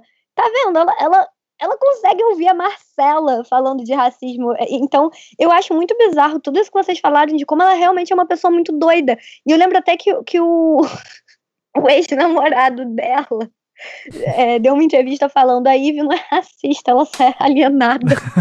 Por que não os dois? Mas eu acho que isso mostra como ela realmente. Eu, eu acho que ela não, ela não tem noção do mal que ela tá causando com as coisas que ela fala. A Paula era uma pessoa filha da puta, ela era sonsa. Ela falava as coisas tipo, ah, eu acho que o público tá gostando desse meu humor negro, tá me deixando aqui ainda. Eu gosto de fazer bullying com as pessoas. Ela falava as coisas de caso pensado porque ela era ruim. Uhum. A Ivy, eu sinto que tem uma maldade que vem de dentro dela e que ela não imagina que, que existe dentro dela. Aquele vídeo muito bizarro que tem dela falando. Uhum. Ai, vou ter pesadelo Você sente que ela, ela tá com ódio, ela, ela tá com muita hum. raiva do Babu, cara. É, é, é, bizarro, você, você consegue perceber ela, ela botando isso pra fora quando ele fez esse, esse barulho insuportável. É, é, é, muito doido, porque ela é, realmente tem uma coisa ali, é, é um sentimento ruim mesmo. Sim. Eu só queria fazer um parênteses e dar um parabéns para Roberto, porque você faz as melhores imitações de Paula e. Cara, eu tava falando, cara, velho, dava para você fazer uma dublagem de uma montagem de, das duas conversando, é perfeito, parabéns. Maurício Ricardo me contrata. Excelente. Então, é, é, é o, a, a Ivy, eu acho que naquele lá que ela fala, imagina, sempre se eu, se eu puder ficar bem preta, morena, de, de, de bronzeada, eu quanto quero. Mais, quanto, ela falou, quanto mais, é, quanto mais negra, melhor. É. Eu acho que. É, cara, é, é, difícil, é difícil. Mas é, eu, daí teve. Eu, eu vi esse negócio do ex-namorado dela falando, não, ela só é desinformada, né? Acho que é o termo que ele usou. É, daí me lembrou lá o advogado do Ronaldinho Gaúcho quando ele foi preso no Paraguai. não, não, ele é burro mesmo. Você tá. ele não tá cometendo crime, ele só é burro, ele só é alienado. É, tá bom então. Bom, gente, então vamos lá. Vamos falar do paizão agora, né? O, o que, assim, fez as melhores falas, os, o trecho ali do, do, do, do Paint e do Black Power eu achei foda demais também. E é um cara que, assim, eu acho que já virou o recordista de paredão, né? Se a, minha, a enciclopédia Roberta é, é, é, isso mesmo? Oito paredões? Ele tinha empatado com a Ana com sete paredões, se eu não me engano, e com um cara do BBB 14 que era completamente irrelevante, eu não sei nem como ele foi para tanto paredão e sobreviveu. É, e depois do penúltimo paredão ele ultrapassou eles. Sim. E então, então aí, Babu, oito paredões e toda hora ali e ficando e ficando e ficando e o pessoal tá, começou a perceber, tanto que daí a atitude da casa mudou com ele. Uh, ele também mudou. Eu continuo afirmando que o Prior ter saído foi a melhor coisa que poderia ter acontecido com ele. É, o Prior, até por estratégia de jogo, uh, o Prior ia ganhar se ficasse até o fim. É, e daí, só que daí vem essa questão de o que está fazendo o Babu ficar, né? A impressão que eu tenho no primeiro momento foi que tinha pessoas que a gente queria tirar mais rápido e nem perceber que o Babu estava tanto indo assim pro paredão. Uh, ao mesmo tempo, o Babu ganhou muita simpatia nossa naquele primeiro momento que ele começa a explicar para os meninos a questão da importância do feminismo e tal, dos direitos das mulheres, então parecia ser um cara mais uh, consciente de, de, de, questões de pautas sociais. Uh, e daí, daí tem aquele momento que daí ele não tem ninguém perto dele, só tá os homens ali também. E até uma coisa que teve uma conversa esses dias, né? As mulheres falaram para ele Pô, Babu, mas você andava com aqueles caras que eles eram boy lixo, não sei o que. Daí ele virou assim, mas espera aí, eu nunca fiquei sabendo dessas coisas porque vocês nunca me contaram. É, e, e, eu não me lembro, e daí é que, que ele fica falando do Lucão e tal, eu realmente não me lembro das mulheres, aquele momento que entra o pessoal da Casa de Vidro e explica tudo. Eu não me lembro do momento que sentaram com o Babu para explicar o que estava acontecendo. É, queria saber a opinião de vocês nesse momento. Mas assim, eu acho que a pergunta que, que no, nos leva aí agora é o que faz o Babu ser o Babu, agora um dos favoritos e que hoje no paredão quase saiu também, né? Cresceu muito. Se ele veio de um paredão em que ele teve menos de 1% de votos, hoje já foi 40 e poucos por cento, já acendeu um alarme aí de repente de uh, começarem a, a jogar contra ele. Mas eu queria daí, Luísa, porque eu lembro que não apenas você foi uma das que estava na torcida, Babu é foda e tal, como depois a gente conversava e você dizendo, caralho, que decepção com o Babu, depois que começou a se voltar lá com os Chernobyls, uh, e agora voltou, né? Então, uh, desses eventos que eu falei e outros também que eu gostaria que você falasse, que te marcaram, é, o que torna o Babu hoje o favorito? Ah, e o que torna o Babu hoje o favorito é, eu, eu nem sei ainda se o Babu é o favorito. Eu vou, vou ser bem sincero, porque eu acho que existe. A grande final vai ser três poderes bem diferentes agindo na nossa sociedade. Provavelmente vai ser a Rafa, a Thelma e o Babu. Então vão ser três setores bem diferentes agindo aí é, para tentar levar o prêmio de sensato do ano, né? A Rafa, mas... eu confesso que até agora não consegui, assim, desculpa te interromper, mas é, é que você falou da Rafa, a gente nem citou, nem deu espaço para falar da Rafa aqui, mas assim, eu vejo um fascínio com a Rafa que eu digo, cara, Tá, ah, eu... pode deixar que eu falo tá, daqui a pouco. É, eu sei eu da ia, questão da missionária, assim, tal, mas é. Mas de novo, enfim, mas fala aí, Luísa. Então, eu só vou fazer um, um, comentário sobre a Rafa antes, antes disso. É que assim, eu acho a Rafa tão incrível que a gente não precisa falar da Rafa e ela continua sendo uma figura marcante desse BBB, uhum. sabe? Eu acho que essa é a pira. Ela é uma, uma pessoa fortíssima, fortíssima e, e a, a gente não necessariamente fala dela, tem ela como base, mas ela circula ali todo mundo. Por isso que eu reconheço ela como uma força muito grande nesse BBB. Uhum. É, mas o, o Babu, eu acho que ele é, antes de tudo, ele é muito humano. Eu acho que isso faz com que muita gente consiga se reunir em volta dele e levar a pauta dele para frente, porque ele é muito humano e esse ano nós estamos olhando muito para as humanidades, assim, eu acho.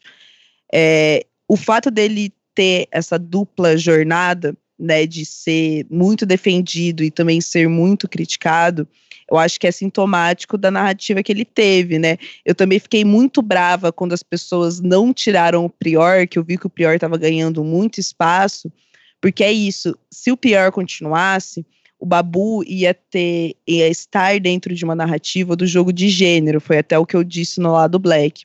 Estávamos ali ainda jogando o jogo do gênero enquanto o Prior estava na casa. Com o Prior saindo, é, o, a gente teve né, a oportunidade de agora falar assim, ó, gente, desculpa, mas vocês não podem falar que as mulheres estão sendo oprimidas, porque tem nove mulheres maravilhosas ali se defendendo, se ajudando, não, são, não tem todas o mesmo é, processo é, de, de educação e militância, etc., mas a gente pode concordar ali todo mundo que a casa está bem trabalhada nas mulheres, né? Então vamos começar a olhar para outros comportamentos do ser humano. E nisso, acho que o Babu também ganha muito destaque, porque ele entende e ele viveu e ele discursa sobre isso nesse, eh, nesse sentido de uma maneira muito melhor do que a Thelma, inclusive, sabe? É, ele, ele conseguiu se colocar e ele percebeu que ele está dentro do jogo também por esse motivo. É, pelo recorte dele, pela, pelo, pela vivência que ele traz, pelas coisas que ele fala né? E ele fala muito bem, ele, nossa, glória a Deus, pelo menos é, tem se demonstrado até nesse momento um, um, um paizão, um professor maravilhoso, o que eu mantenho o meu posicionamento da outra vez de que eu queria ser amiga do Babu, assim. Tanto que a uhum. época que eu fiquei brava com o Babu, eu falava que eu queria muito estar no, na, na plateia do BBB antes da gente entrar numa quarentena, na quarentena, é que eu queria ir pro BBB com uma plaquinha Babu, segura a onda, cara. A gente tá tentando aqui fora, mas, meu, não entra na do pior. Não entra na do pior. Queria só colocar, mandar esse recadinho pro Babu, sabe? Sim. É, porque ele, ele ia se intoxicar muito se intoxicou muito com as paranoias e, e o discurso que o Prior trouxe, né? para perto dele. Foram muitas semanas de convívio intenso e trocas intensas e tal, né? Dentro de um ambiente tenso. E agora eu o, fico muito feliz, assim, da gente estar tá conseguindo, nesse processo, inclusive questionar as pessoas com relação a, a, a, ao apoio até a página 2 do Google, né? Porque todo mundo é, queria que o Prior saísse, e inclusive usaram o Babu, tanto a torcida do Prior usou o Babu para justificar a presença do Prior, que também eu, eu até falei no Twitter que eles estavam surfando na, na, na na, no carisma do Babu, quanto a torcida da Manu usou o, o, o, o, o Babu também para falar: não, tem que tirar o Prior, porque é, o Prior também não, não funciona bem, e a gente vai estar tá lá para defender o Babu, a gente vai dar suporte pro Babu, o Babu não vai ficar sozinho, sabe? Tipo, e a gente tá cobrando essa galera, isso que eu tô achando massa. A Bruna Marquezine já tá até brava no Twitter que a galera tá cobrando apoio dela pro Babu. Mas é isso, amiga, é isso que, que, é, que é o que precisa apoiar nós. Desculpa, desculpa se a gente te cobra. Mas é assim, amiga, quando você consegue a sua vitória, você tem que continuar pelo amiguinho, entendeu? Hum. É, então, eu tô achando muito massa essa movimentação que tá tendo. Eu não sei ainda, não tenho certeza se vai ser o suficiente para ele ganhar o jogo. Eu espero que seja, porque eu quero, quero muito, queria muito ver o Babu campeão assim do BBB. É, mas eu acho que. E eu queria, não sei, eu queria poder acompanhar o Babu. Globo, se você tá aí, sei lá, Babu, manda, alguém manda isso pro Babu fala, pô, Babu, tem um podcast, tem uma massa, eu queria trocar uma ideia com você, eu queria muito conversar com o Babu, é, ser amiga do Babu, porque eu acho que tudo, todas as coisas que inclusive a gente fosse apontar para ele, que ele falou, pô, Babu, tá vendo, ó, isso aqui não foi legal, ele ia entender. Isso eu mantenho, assim. Acho que o Babu, ele, ele é um ser humano, daí eu vou voltar, por isso que a gente gosta tanto dele. Ele é um ser humano é, do jeito que a gente poderia almejar a ser, nas nossas falhas, nas nossas, nas, nas nossas coisas boas, né, nos nossos pontos positivos. Eu acho que a gente pode buscar o Babu e por isso que é tão legal torcer para ele agora. Sim. E, e eu, eu, não, eu, eu imagino o choque que vai ser quando ele sair de lá, porque ele gosta muito do Prior. E quando ele vê as coisas que rolaram aqui depois que ele sair, acho que vai ser vai ser duro para ele, vai ser meio pesado assim também, né? Uh, que eu entendo ele ter se, se fiado ali ao Prior, o próprio Lucas, é, mas depois quando ele vê por uma outra perspectiva quando sair, eu acho que vai ser bem tenso também, é, porque ele falou, ele, ele chorou muito quando o Prior saiu, deu, deu muita dó, né? Uh, e ele falando, pô, vamos pra umas baladas quando sair daqui, cara, porra, foi, foi, foi muito triste. Então eu fico feliz aí de não, ver. Não, o Prior foi um escroto. O Prior não deu nenhum abraço nele, sabe? Tipo, não, é, isso assim, isso, isso Luísa, eu, do, do isso, Luísa, eu, eu até vou, eu, eu assim, é, eu, eu achei escroto essa parte, só que um pouco antes, na casa, se a gente vê o vídeo de novo, eles se abraçam e tudo, e daí, sei lá, não, mas tinha que não tinha que ser despedida de tipo, meu brother, valeu, aguenta aí. Não, foda-se que ele abraçou dentro da casa. É. O Babu segurou a onda dele pra caralho, tá sim, tá ligado? Era sim. pro pior ter ficado sozinho. Se o Babu fosse uma pessoa sem compaixão mesmo, o Babu ter falado o quê? Eu vou ficar do lado desse moleque, se ele fosse inteligente mesmo. né? eu falei, eu vou ficar do lado desse moleque, desse pirralho do caralho. Não, ele foi na empatia, cuidar do cara. É, também recebeu coisas do Prior, né? Dentro do esquema broderagem. A gente sabe que não existe vínculo maior na humanidade do que a broderagem. é, mas o, o Prior foi um escroto. O Prior, meu, a, a saída do Prior, para mim, foi o símbolo da, da, dessa falsa amizade que existe. É quando os homens se separam entre homens e quando eles se separam entre homens brancos e homens negros e, e a perda de poder. Eu até falei isso, tipo, foi totalmente falso. A, a, o Prior só tava usando o Babu e quando o Babu não serviu para ele ou quando ele sentiu que o Babu prejudicou ele, tá ligado? Que não tinha nada a ver ele já, já ficou de cara com o Babu e já saiu falando, inclusive aqui fora, que torcia mais pra Fly do que pro Babu. Foda-se, é, pior. É, é real. Uh, saíram meio. Tinham brigado também um pouco antes de sair, né? Foi bem, bem foda. Uh, Paula, e aí? Uh, complemente aí as falas, fale o que você quiser também. Ai, gente, tanta coisa do Babu, né? Uhum. Eu acho que uma das coisas que, reforçando um pouco do que a Lu falou sobre a humanidade do Babu, eu acho que tem o aspecto do Babu ser uma pessoa muito sensível, né? Querendo ou não, o modo como ele chora é um negócio que toca muito o coração de uma maneira que eu nunca vi um personagem do Big Brother tocar daquele jeito. Talvez o Bambam. Uhum. É um choro. De... Ai, que inclusive ele tem uma almofada agora. Que falar, você falou, Sim, ele tem uma almofada, Wilson, gente. Sabe, ah, é desesperador, velho.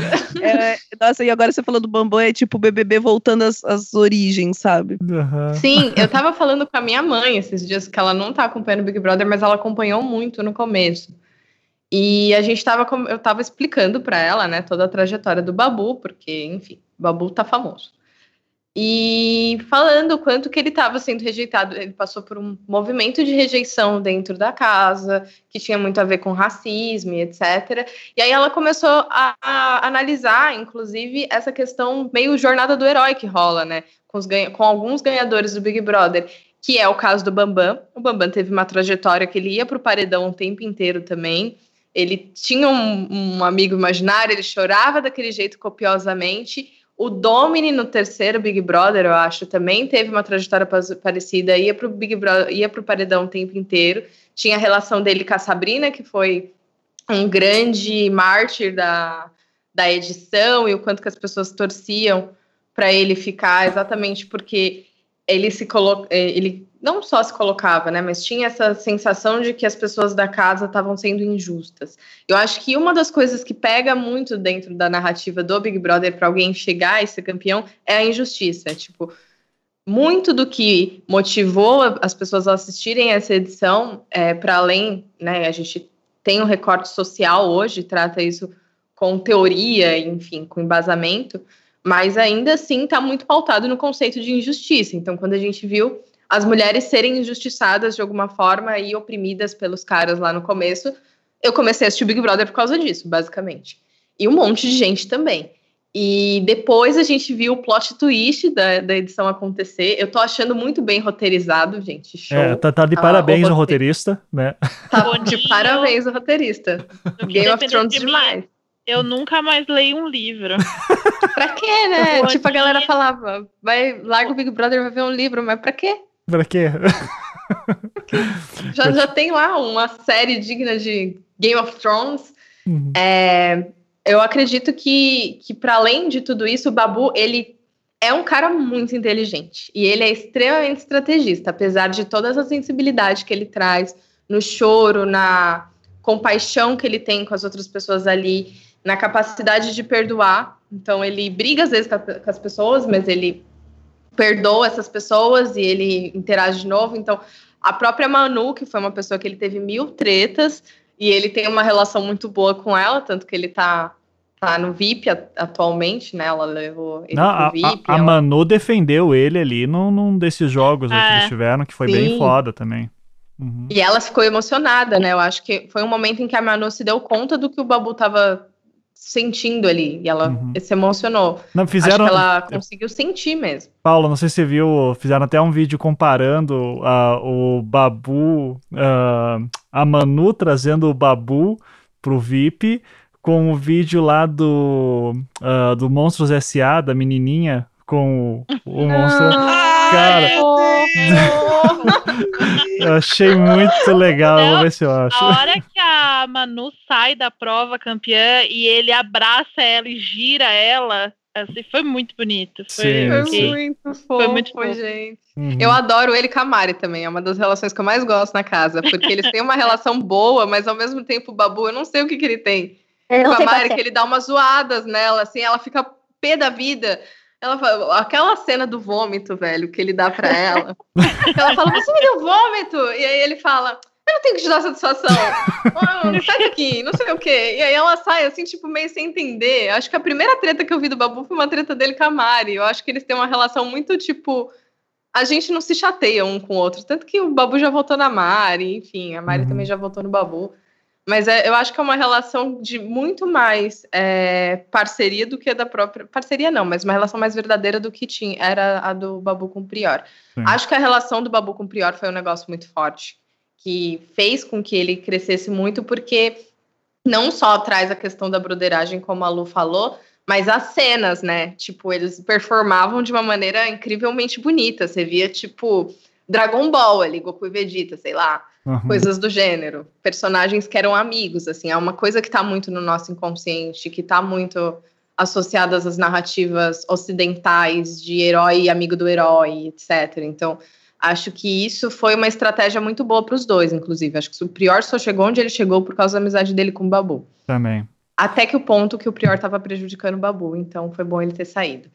É, acho que também tem, e aí voltando um pouquinho para a questão de estratégia, o Babu ele tem uma malícia, né, entre aspas, de conseguir jogar com quem ele é. Eu acho que isso vem de uma maturidade mesmo, da idade dele, de como ele construiu isso. Acho que até da expertise dele enquanto profissional de ser ator.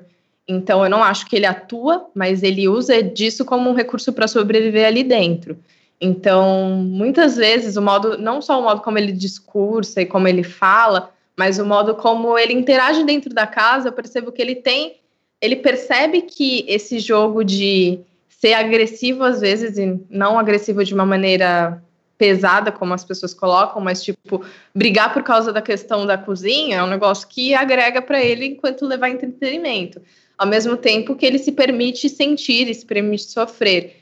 Então, eu acho que o Babu, para além de tudo, ele é uma pessoa muito bem resolvida com ele mesmo. E é por isso que ele tá aguentando, porque ele tem uma força interior absurda. É admirável ver o que esse homem consegue segurar dentro dessa casa. Porque é. qualquer pessoa no lugar dele já teria enlouquecido. Ah, fácil. E uh, só para dizer, coloquei aqui no, no chat para vocês o vídeo do Manu, Babu e Monstros S.A. dele entrando assim e a Manu mostrando fotinho, dando para ele, assim, igual no, no Monstros S.A., a menininha entregando, mostrando os brinquedos pro, pro cara, então muito legal, muito bonitinho. É, e, e, e, assim, é, para mim sempre foi. É aqueles momentos que todo mundo se pergunta, né, cara? Eu já tinha pirado, eu não, eu não duro 10 minutos nessa casa, aquelas coisas. Cara, o Babu realmente, olha, tá de parabéns. Aquela prova de líder que ele tinha que ligar o, uh, os carros ele falou, pô, nunca tive carro zero, cara. E daí, tipo, e daí, a Fiat se sensibilizou e disse, não, a gente vai dar um Fiat Toro também pro Babu agora. Eu digo, pô, cara, que, que, que maravilhoso, né?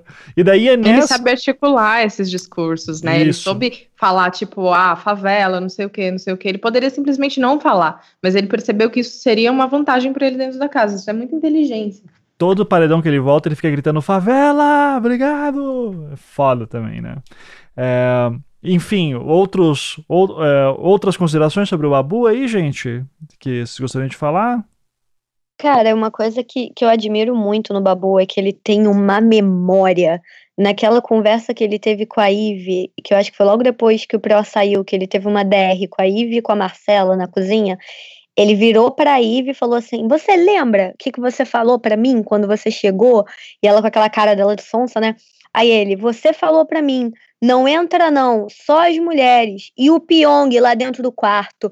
E aí, vi, nossa, eu não lembro disso, Babu. E ele, e cara, como é que ele lembra disso para você ver como é que marcou o negócio, né? E é um detalhe importante. Como é que não pode entrar nenhum homem, que vai ser só as mulheres e Pyong Lee tá lá dentro? Uhum. Entendeu? Então, assim, eu acho que essa coisa da Ivy ele cultivou durante muito tempo.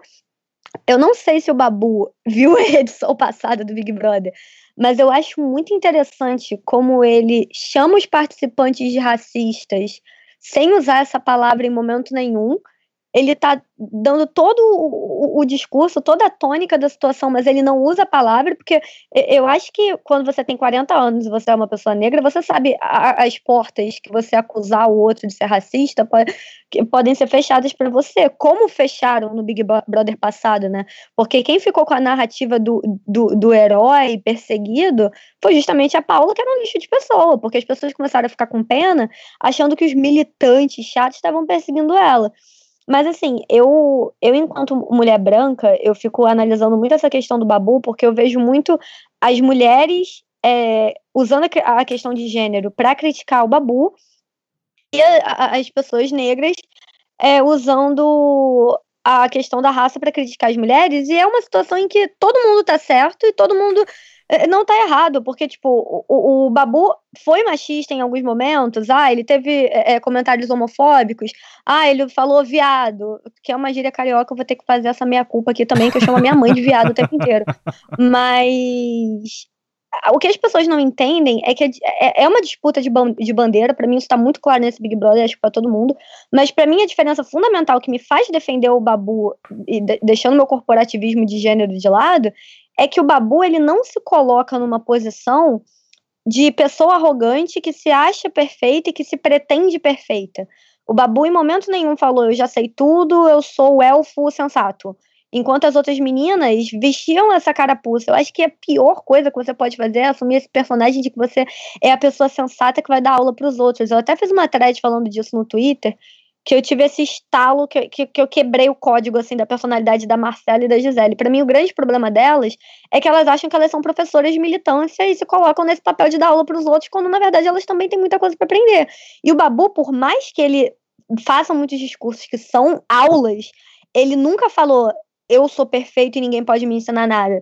Que nem o que vocês citaram da Manu, que ela se emocionou defendendo ele assim, sem querer usar o opinião de Manu Gavassi para validar alguma coisa, uhum. mas ela falou, ah, uma vez o, o Babu falou, ah, que não sei o que, viado, arrombado, e eu falei para ele, poxa, isso não é legal, ele falou, caraca, Pode crer, nunca tinha me tocado nisso. Ele tem essa postura de, cara, eu não sou perfeito, eu tô aqui para aprender, que eu não vejo nas outras pessoas. Então, isso para mim constrói esse personagem humano do Babu, que nem eu acho que a Luísa falou. Ele é uma pessoa, e para mim é muito fácil gostar do Babu, porque é uma pessoa que você se vê muito fácil nele, acordando de mau humor, dando patada na Mari por causa de emoji, que nem eh, eh, o dia que ele que ele pediu desculpa para ela. Ele pediu desculpa pra Mari. Pô, Mari, foi mal aquele, aquele dia que eu fui grosso com você. Mas puta que pariu, tu veio me perguntar negócio de emoji nove da manhã, Mari. tu acha que eu dou alguma, alguma porra pra emoji?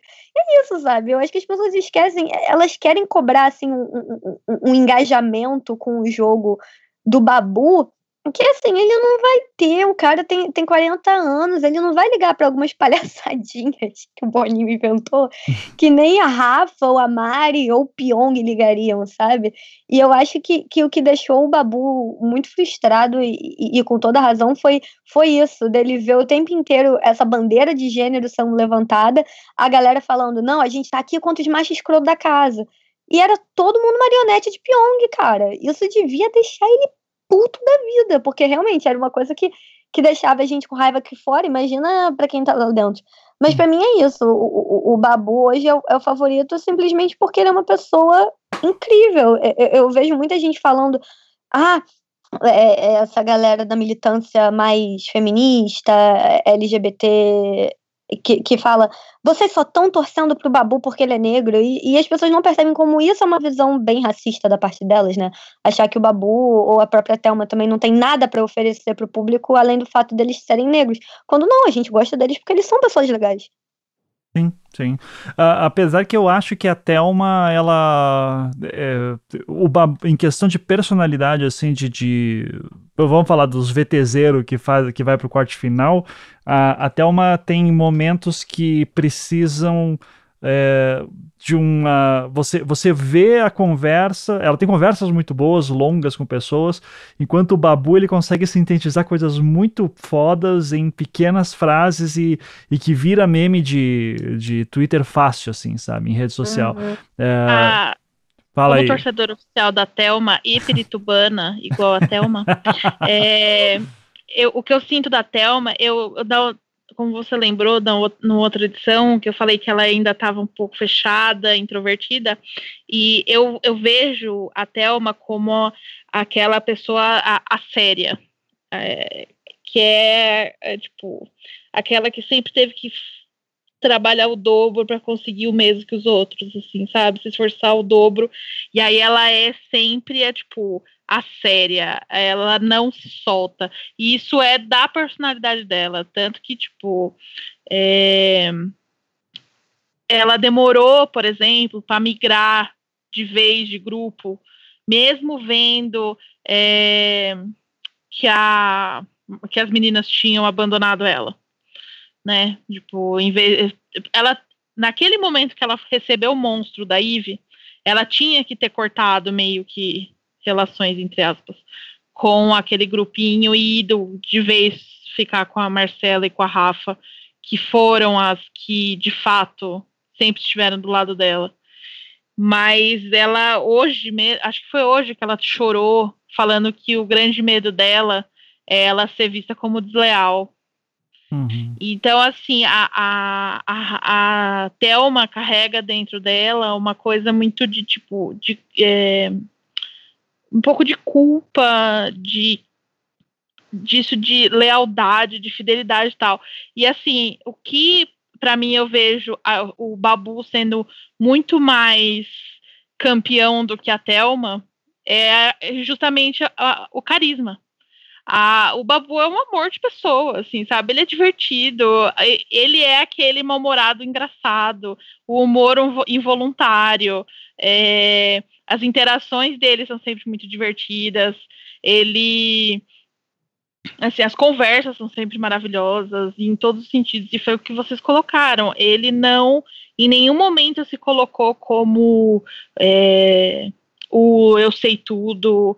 É, toda vez ele fala que é um que ele em muitas coisas ele está se desconstruindo, que ele assume que ele tem esses problemas, é, é, é, tipo coisas que vêm de masculinidade tóxica, de criação, de ambiente e tal. O que é, por exemplo, totalmente diferente do Prior, que ele sempre falava que ah, porque não? Porque eu escuto sim, escuto sim, tô sempre escutando tal. E aí nunca escutava, ele só gritava de volta. E ele ficava, aham, aham, aham, aham. Exato, né? Ah. Ninguém conseguia ter cinco minutos de conversa com ele porque ele não ouve. Então, é, para mim, o Babu, assim, eu eu gosto muito mais da Thelma, mas eu vejo muito mais potencial de ser campeão o Babu. E, inclusive, faço um apelo para ele desbloquear no Twitter. foi uma crítica pontual, tá? Que eu tenho certeza que você vai concordar comigo que foi vacilo que você falou. Enfim. Mas... e quando, inclusive, quando o Prior foi eliminado, é, eu tuitei falando que assim, que agora o, o ideal seria o Prior ser eliminado, porque o Babu ia brilhar e ele ia se aproximar da Rafa. Uhum. Eu, pelo jeito, eu sinto que vocês não gostam da Rafa, e eu entendo isso do tipo é, dela ter essa. Eu nem diria que é ar de superioridade, mas ela tem um. Não, é, é assim, ela eu, é não é que eu não gosto. A justiceira. É. Eu, eu, eu, infelizmente, me identifico muito disso, de tipo, ela desce a espada, doa quem doer, entendeu? Uhum. E eu sou muito assim, é algo que, tipo, eu tenho. Me custa muito ser ferro e fogo dessa forma. E ela não, ela também não mede quando ela vem, ela, quando ela sente que é uma situação de injustiça, ela vai e e ela enfia a faca mesmo. Tanto que ela fez uma observação sobre a Mari e a Fly, que foi eu não sei que quem que a eu não sei se a Mari estava eu não sei, a, acho que a Fly falou de da questão dos, dos meninos dela, dela dela ter ficado do lado tal e a a Mari é, tipo ela falou assim ah, a Mari não liga nunca ligou pelo fato da Flyslane ter ficado com do lado dos meninos então assim a, as coisas que é, irritam a, a Rafa na questão do ranço dela, que vocês falaram, é justamente isso, é quando ela acha que a pessoa foi injusta.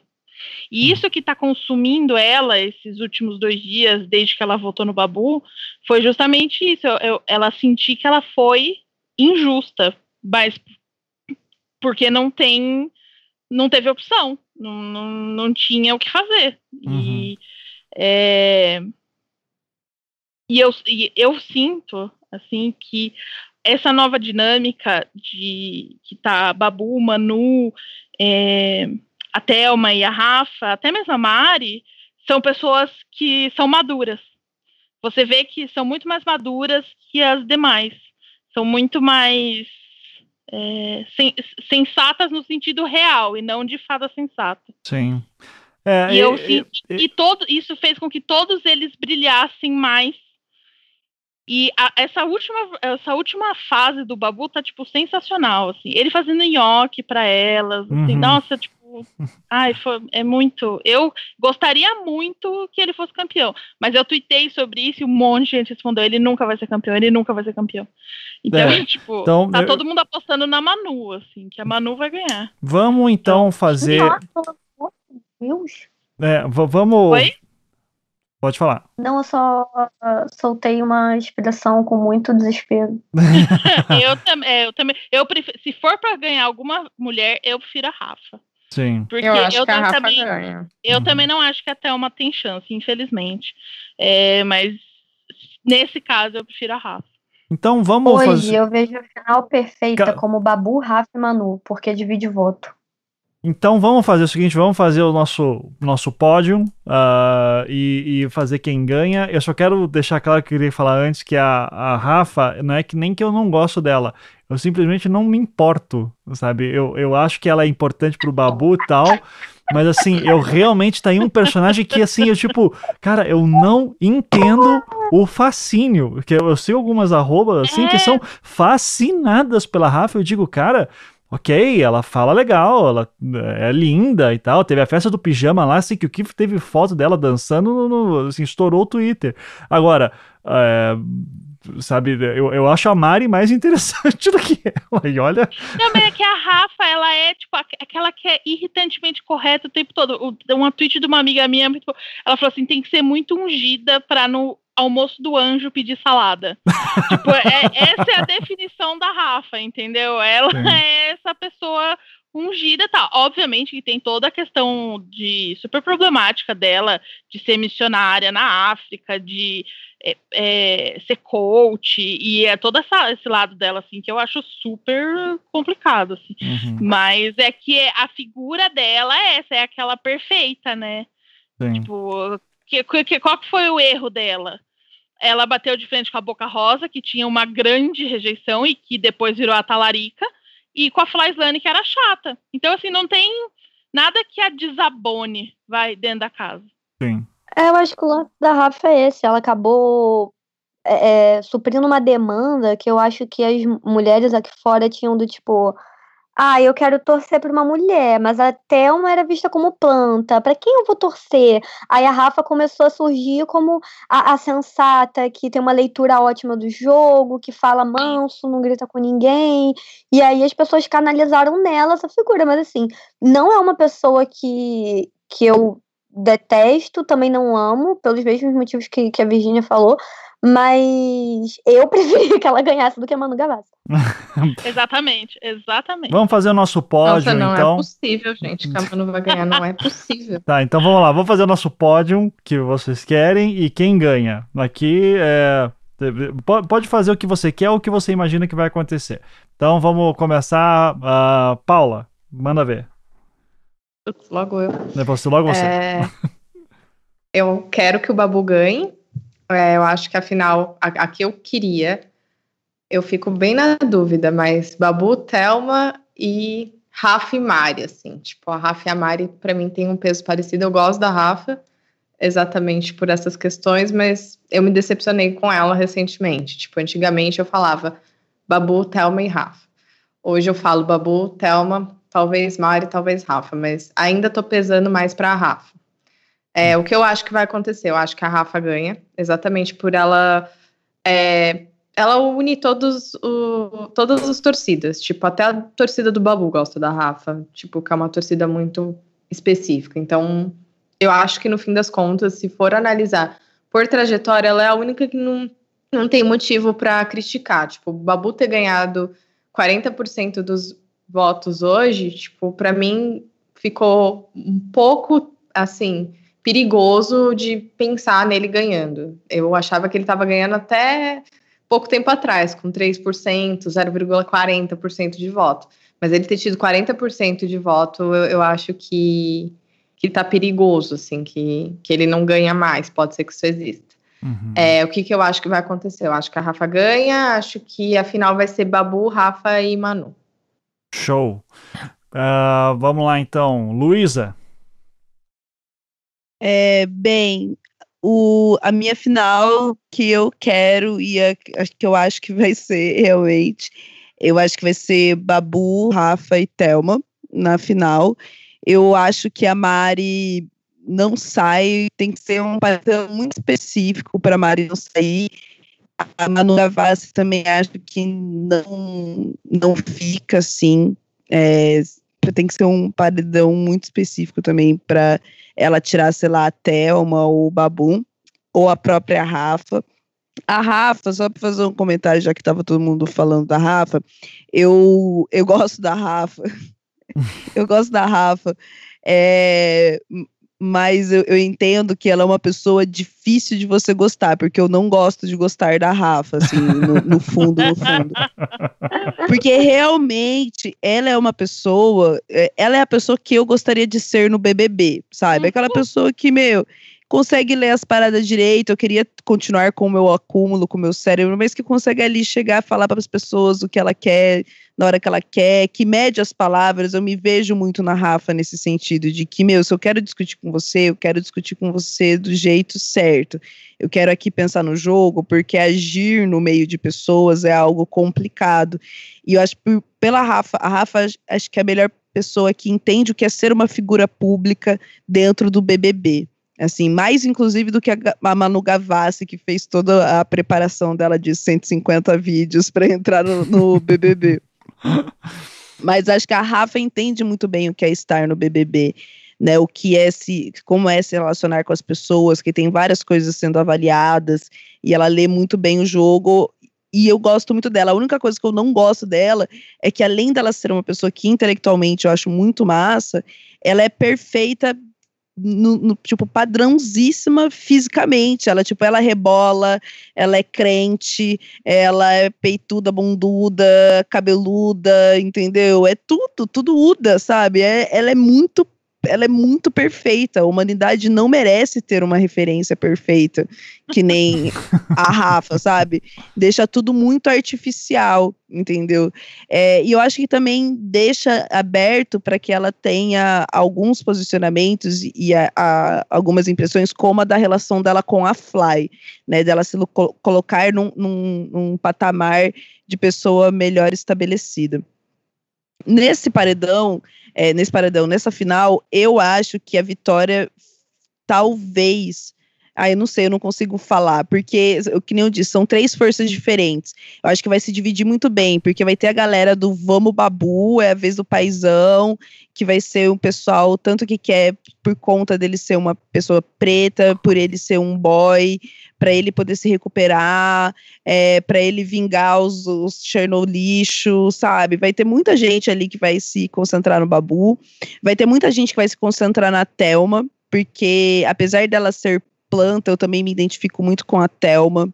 É, no sentido de que ela é uma pessoa que, inclusive pensando pensando bem, um dos, dos motivos da gente não conseguir olhar para a Thelma de, da maneira como a gente olha para Rafa ou para o Babu, essa questão de carisma, coisas assim, é pelo fato dela ser uma mulher preta. Assim, e ela é preta, como eu disse, diferente da Fly, ela é preta diferente do Babu, em outro contexto, em outra vida, é, em, outro, em outro círculo de, de, de, de convivência, né, e de crescimento. Então, eu, eu acho que vai ser uma, uma, um rolê legal. Eu tô muito, muito junto dessa galera aí.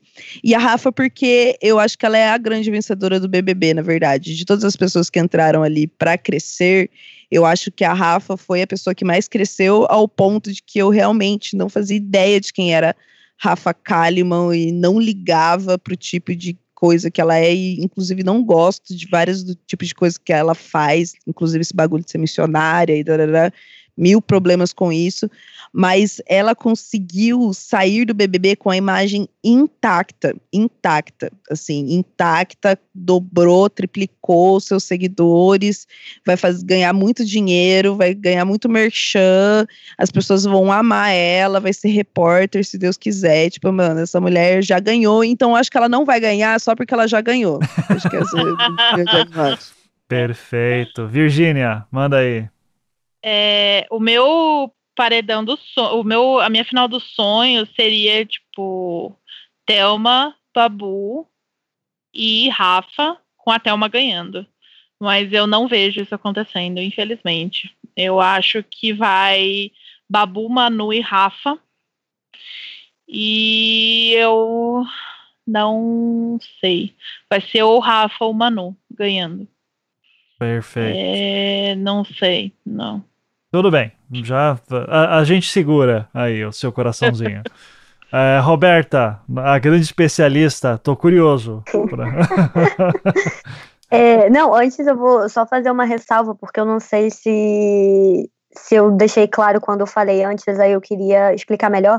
Eu não acho que a Thelma seja planta, eu concordo totalmente que essa visão que a galera tem de que ela é planta tem muita coisa internalizada, porque eu achava um absurdo a galera chamar Thelma de planta numa casa que tinha a Gabi Martins. Mas eu quis dizer só que as pessoas viam a Thelma assim e acabaram projetando algo na Rafa por se recusarem a ver a Thelma como uma opção. Mas então, sobre a final. É, a final que eu quero com o meu coração é Babu, Thelma e Rafa. A final que eu quero com a minha cabeça é Babu, Manu e Rafa, porque eu acho que com uma final Babu, Thelma e Rafa, a Thelma, infelizmente, não vai conseguir mobilizar uma torcida tão grande, ela vai acabar sendo a terceira força da final e vai ficar muito polarizada entre Babu e Rafa.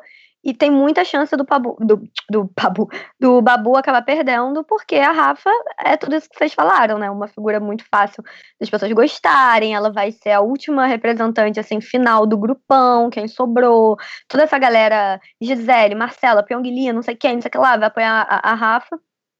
E o Babu vai ser Babu contra todos. Vai ter, no máximo, a, a torcida que, que, que sobrou do, do Prior. Ou não, né? Porque essa galera falou que não ia mais ver o Big Brother, não é mesmo? Mas eu acho que a, a, final com a Manu e a Rafa seria ideal, porque vai dividir completamente os votos. Nunca funciona essa coisa de, ai, vamos concentrar em uma pessoa só para votar. No, no BBB 13, ó, aqui tem informação. A final foi a Andressa, Nasser e a Fernanda Keula. A Fernanda Keula ganhou, e isso foi um mistério para muitas pessoas na época, inclusive para mim. Mas aconteceu justamente que o Nasser e a Andressa eram um casal. Então, tinham pessoas que gostavam de, dos dois, a maioria, né? Só que alguns preferiam o Nasser, outros preferiam a Andressa. O que, que aconteceu? Fernanda Keola ganhou. Então, eu acho que estrategicamente, para quem quer que o Babu ganhe, é, e infelizmente para a Thelminha, porque ela merecia o prestígio de ir para a final, é, a Manu e a Rafa irem juntas para a final vai ser muito bom, porque a galera vai ficar batendo cabeça, vai votar nas duas e nenhuma das duas vai ganhar. Perfeito. É, eu, a minha, minha vez agora, né? Acho que é bom dizer que, uh, colocar alguns números, né? O bebê vai ter quatro dias a mais, né? Uh, então, estender um pouquinho aí, até, que bom, né? Porque depois dele, que dele acabar, sei lá o que será essa quarentena. é uma coisa para pensar além do, do, do Eu acho que eu vou seguir a, a Roberta e ver de férias com vocês. É, é o que nos resta. é o que nos resta. É, pode ser. E, mas aí então, afinal, o que eu quero, eu gostaria muito que fosse Babu, Thelma e Manu. Porque eu gosto muito do Babu com a Manu, acho que tem momentos muito divertidos é, entre os dois. Uh, uh, se for com a Rafa também no lugar da Manu, acho de boa. É, só que assim, isso é o que eu quero, e eu acho que vocês estão todas muito otimistas, porque agora eu vou, eu vou acabar com o sonho de todo mundo. Né? Ai, meu Deus. Nós temos no momento seis participantes, e ou seja, tem três paredões ainda para acontecer. Eu acho que vai ter um paredão que vai ter Manu e Babu. E nisso, é, que vai ficar entre os dois, tipo, Manu, Babu e Mari. E a Mari ninguém se importa. É, e daí o Babu vai sair. Nisso vai sobrar espaço para Ive. A Ive. Ah! A Ive vai pra final com Manu e Rafa. E a Ive ganha. Porque os votos vão dividir entre Manu e Rafa. Eu tô me sentindo não, ninguém vai votar na Ive. Para, que chega. Eu tô me sentindo nos anticasts de 2018, que a gente ficava falando, ah, eu acho que o Bolsonaro não ganha, não. E tinha sempre um pra falar: olha, ele vai ganhar sim no primeiro turno, Ai, todo mundo fudido. Ai, gente. 20 para 3 da manhã eu vou ter pesadelo com isso. É. é, então, assim, eu recomendo a galera, se a Eve, tem que botar a Eve em paredão, cara, só que eu acho que essa daí vai ganhar todas as provas de líder até o Ai, fim, cara. Para. E ela vai... Não, não vai não, favor, não, não, não vai não, o próximo paredão... Próxima Meu. prova do líder vai ser fumar derby. Vai ser derby, ser fuma por minuto. Se a gente conseguiu mentalizar pro Daniel cair naquela prova do carrossel, Ai, a gente sim. consegue mentalizar pra Ivy também ir eu já pedi novena, todo mundo, todos os meus seguidores na novena pra ir, ir pro paredão. Não vem que não tem. Boa. Então, eu. eu, cara, eu... não é possível. Tem que ter um Big Fone, indique alguém de Minas Gerais. Não sei, cara, qualquer coisa. Boninho, não, o tem que ser Estamos com você, Boninho, pelo amor de Deus. É. Não, mas assim, eu, eu acho que qualquer um que for pro paredão vai puxar a Ive agora. Eu acho que ela é. vai pro paredão. Qualquer um que for pro paredão vai isso. puxar a Ive. Eu, e por, porque é uma torço. questão de jogo, é só ver. Todo mundo que era dela saiu. Não é possível uhum. que eles enxerguem isso. Mas, tipo, agora é o, o, o, outro grupo é muito maior. Sobrou Mari e Ive. E eu acho que é, a Rafa não votaria na, na Mari. E então vai sobrar E conto com Babu e Rafa unindo forças para puxar a Ivy pro. Sim, eu quero estar tá errado. O meu final é Babu, Thelma, Manu e Babu ganhando. É, mas. É. Para, o Ivan vota no Ciro Gomes. Vamos sabe nada. Se isso acontecer, eu vou falar que é praga. Eu vou, eu vou espalhar para todo mundo no Twitter que foi praga sua. Certo. E você é o culpado. Obrigado. Eu, eu, acho também que o único cenário que a Ivy se salva é ela sendo líder, porque tirando a Mari, todo mundo vota nela. E aí, a, a, a, Mari não votando nela, a casa vota. Não tem mais pra onde correr. É. Porque a Manu vai perceber também. Indicou a Mari, Mari voltou, não vale a pena ficar dando murro em ponta de faca. É. Eu, é o que eu torço também. Então, vou, vou, vou, espero estar errado. é, mas como a Luísa falou, eu votei, eu votei no Ciro Gomes, tá certo? Desculpa, fala, aí, Roberta, desculpe. Não, eu só falei que se o Boninho estiver ouvindo isso, chega de prova de, de, agilidade, chega! E era pior ainda quando tava o Daniel na casa, porque juntava ele e a Ivy, e aí eram oito metros de perna. Sabe, faz, faz, faz uma prova de história, entendeu? História do Brasil. Isso. Daí, tipo, isso de conhecimento, assim. conhecimento, assim, ia ser bom. Conhecimentos exato. gerais, Isso. alguma coisa assim, sabe? Seria bom. Deve ser muito legal formular é. as provas do Big Brother. Ia ser um trabalho que eu ia adorar. É, é. Vamos, Cara, vamos. tem uma prova que eles sempre faziam, em que não teve nessa edição, que era, era a minha diversão de todo o Big Brother, que eles falavam assim, por exemplo, verdade ou mentira? Está tendo uma epidemia global que já matou mais de 80 mil pessoas, e eles ficavam, mentira! Aí o Thiago Leifert revela, é verdade, o coronavírus, aí todo mundo, meu Deus! E, e, eu acho essa prova sensacional, porque você, assim, é um pouco de sorte, porque tem coisas que são super absurdas e você nunca vai adivinhar, mas também tem muito de, de um pouquinho de noção da realidade, sabe? Coisa uhum. que a Ivy não tem. É. Vamos torcer que seja essa a próxima prova, então, né? Mas ela tem que ir pro paredão correndo, cara. Deus me livre. Mas é isso, gente. É muito obrigado. Quase três horas aí de, de BBB. Que não reclame, que não me peçam mais programa de, sobre BBB, porque chega. Aí, tá? é, eu resto... tô que nem a Bruna Marquezine. Não. Nunca mais assisto a merda. Só assisto a merda de novo se me pagarem pra assistir essa merda. Exatamente, né? Por eu favor. Quero, eu queria fazer só um comentário final que você Ué. falou pra Roberta e pro próximo BBB. Sim. Mas o que eu gostaria é que ela fosse o novo Chico Barney. Ah! a gente pode falar o nome dele no programa? Pode, pode. Eu, eu, adoro, eu adoro o Chico, porque ele, ele é muito o rei do bait. E a galera fica muito puta da vida com ele. Tipo, quando a Gabi foi eliminada, ele falou assim: Eu sempre falei que a Mari ia ganhar o programa. Claramente, todo mundo sabe que ele falou. Mas assim, o pessoal, seu mentiroso! aqui o seu tweet falando, tipo, as pessoas caem em todos os baits dele, eu acho incrível. É, pra quem não sabe, o, é, é, que o Chico, ele falou, ó, a vencedora desse ano vai ser Gabi Martins, eu nunca errei uma previsão de BBB, e me ele sempre erra. Me cobra. e assim, as pessoas caem muito, eu, eu me divirto nas mentions dele, meu Deus do céu, pessoal. Ele vai onde dói nas pessoas, assim. Isso. Mas eu gostaria que Roberta também fosse. Fosse uma força complementar e fosse tipo um Chico Barney. Também. Isso, pode Ele ser. me bloqueou, eu nem vejo. então, paciência. é... Chico Barney. Mas eu... Nós, eu, então, não, tá tudo bem, precisa não. Então, melhor, melhor coisa, então, para mim, é reforça aqui o pedido para que seja Roberta no próximo BBB, para ter o Chico Buarque comentando. Comentando. Você. ah, é verdade, isso seria mais perfeito. Seria mais interessante. Ele ia chegar com certeza falando que eu ia ganhar só porque ele já me bloqueou. exato, exato. Então é isso, gente. Muito obrigado. Três da manhã já, eu não aguento mais falar, falar de BBB. Chega. Semana que vem voltamos para coronavírus. Então é isso. Valeu, gente. Dando, vamos dar aquele tchau. Tchau, tchau. Tchau. tchau.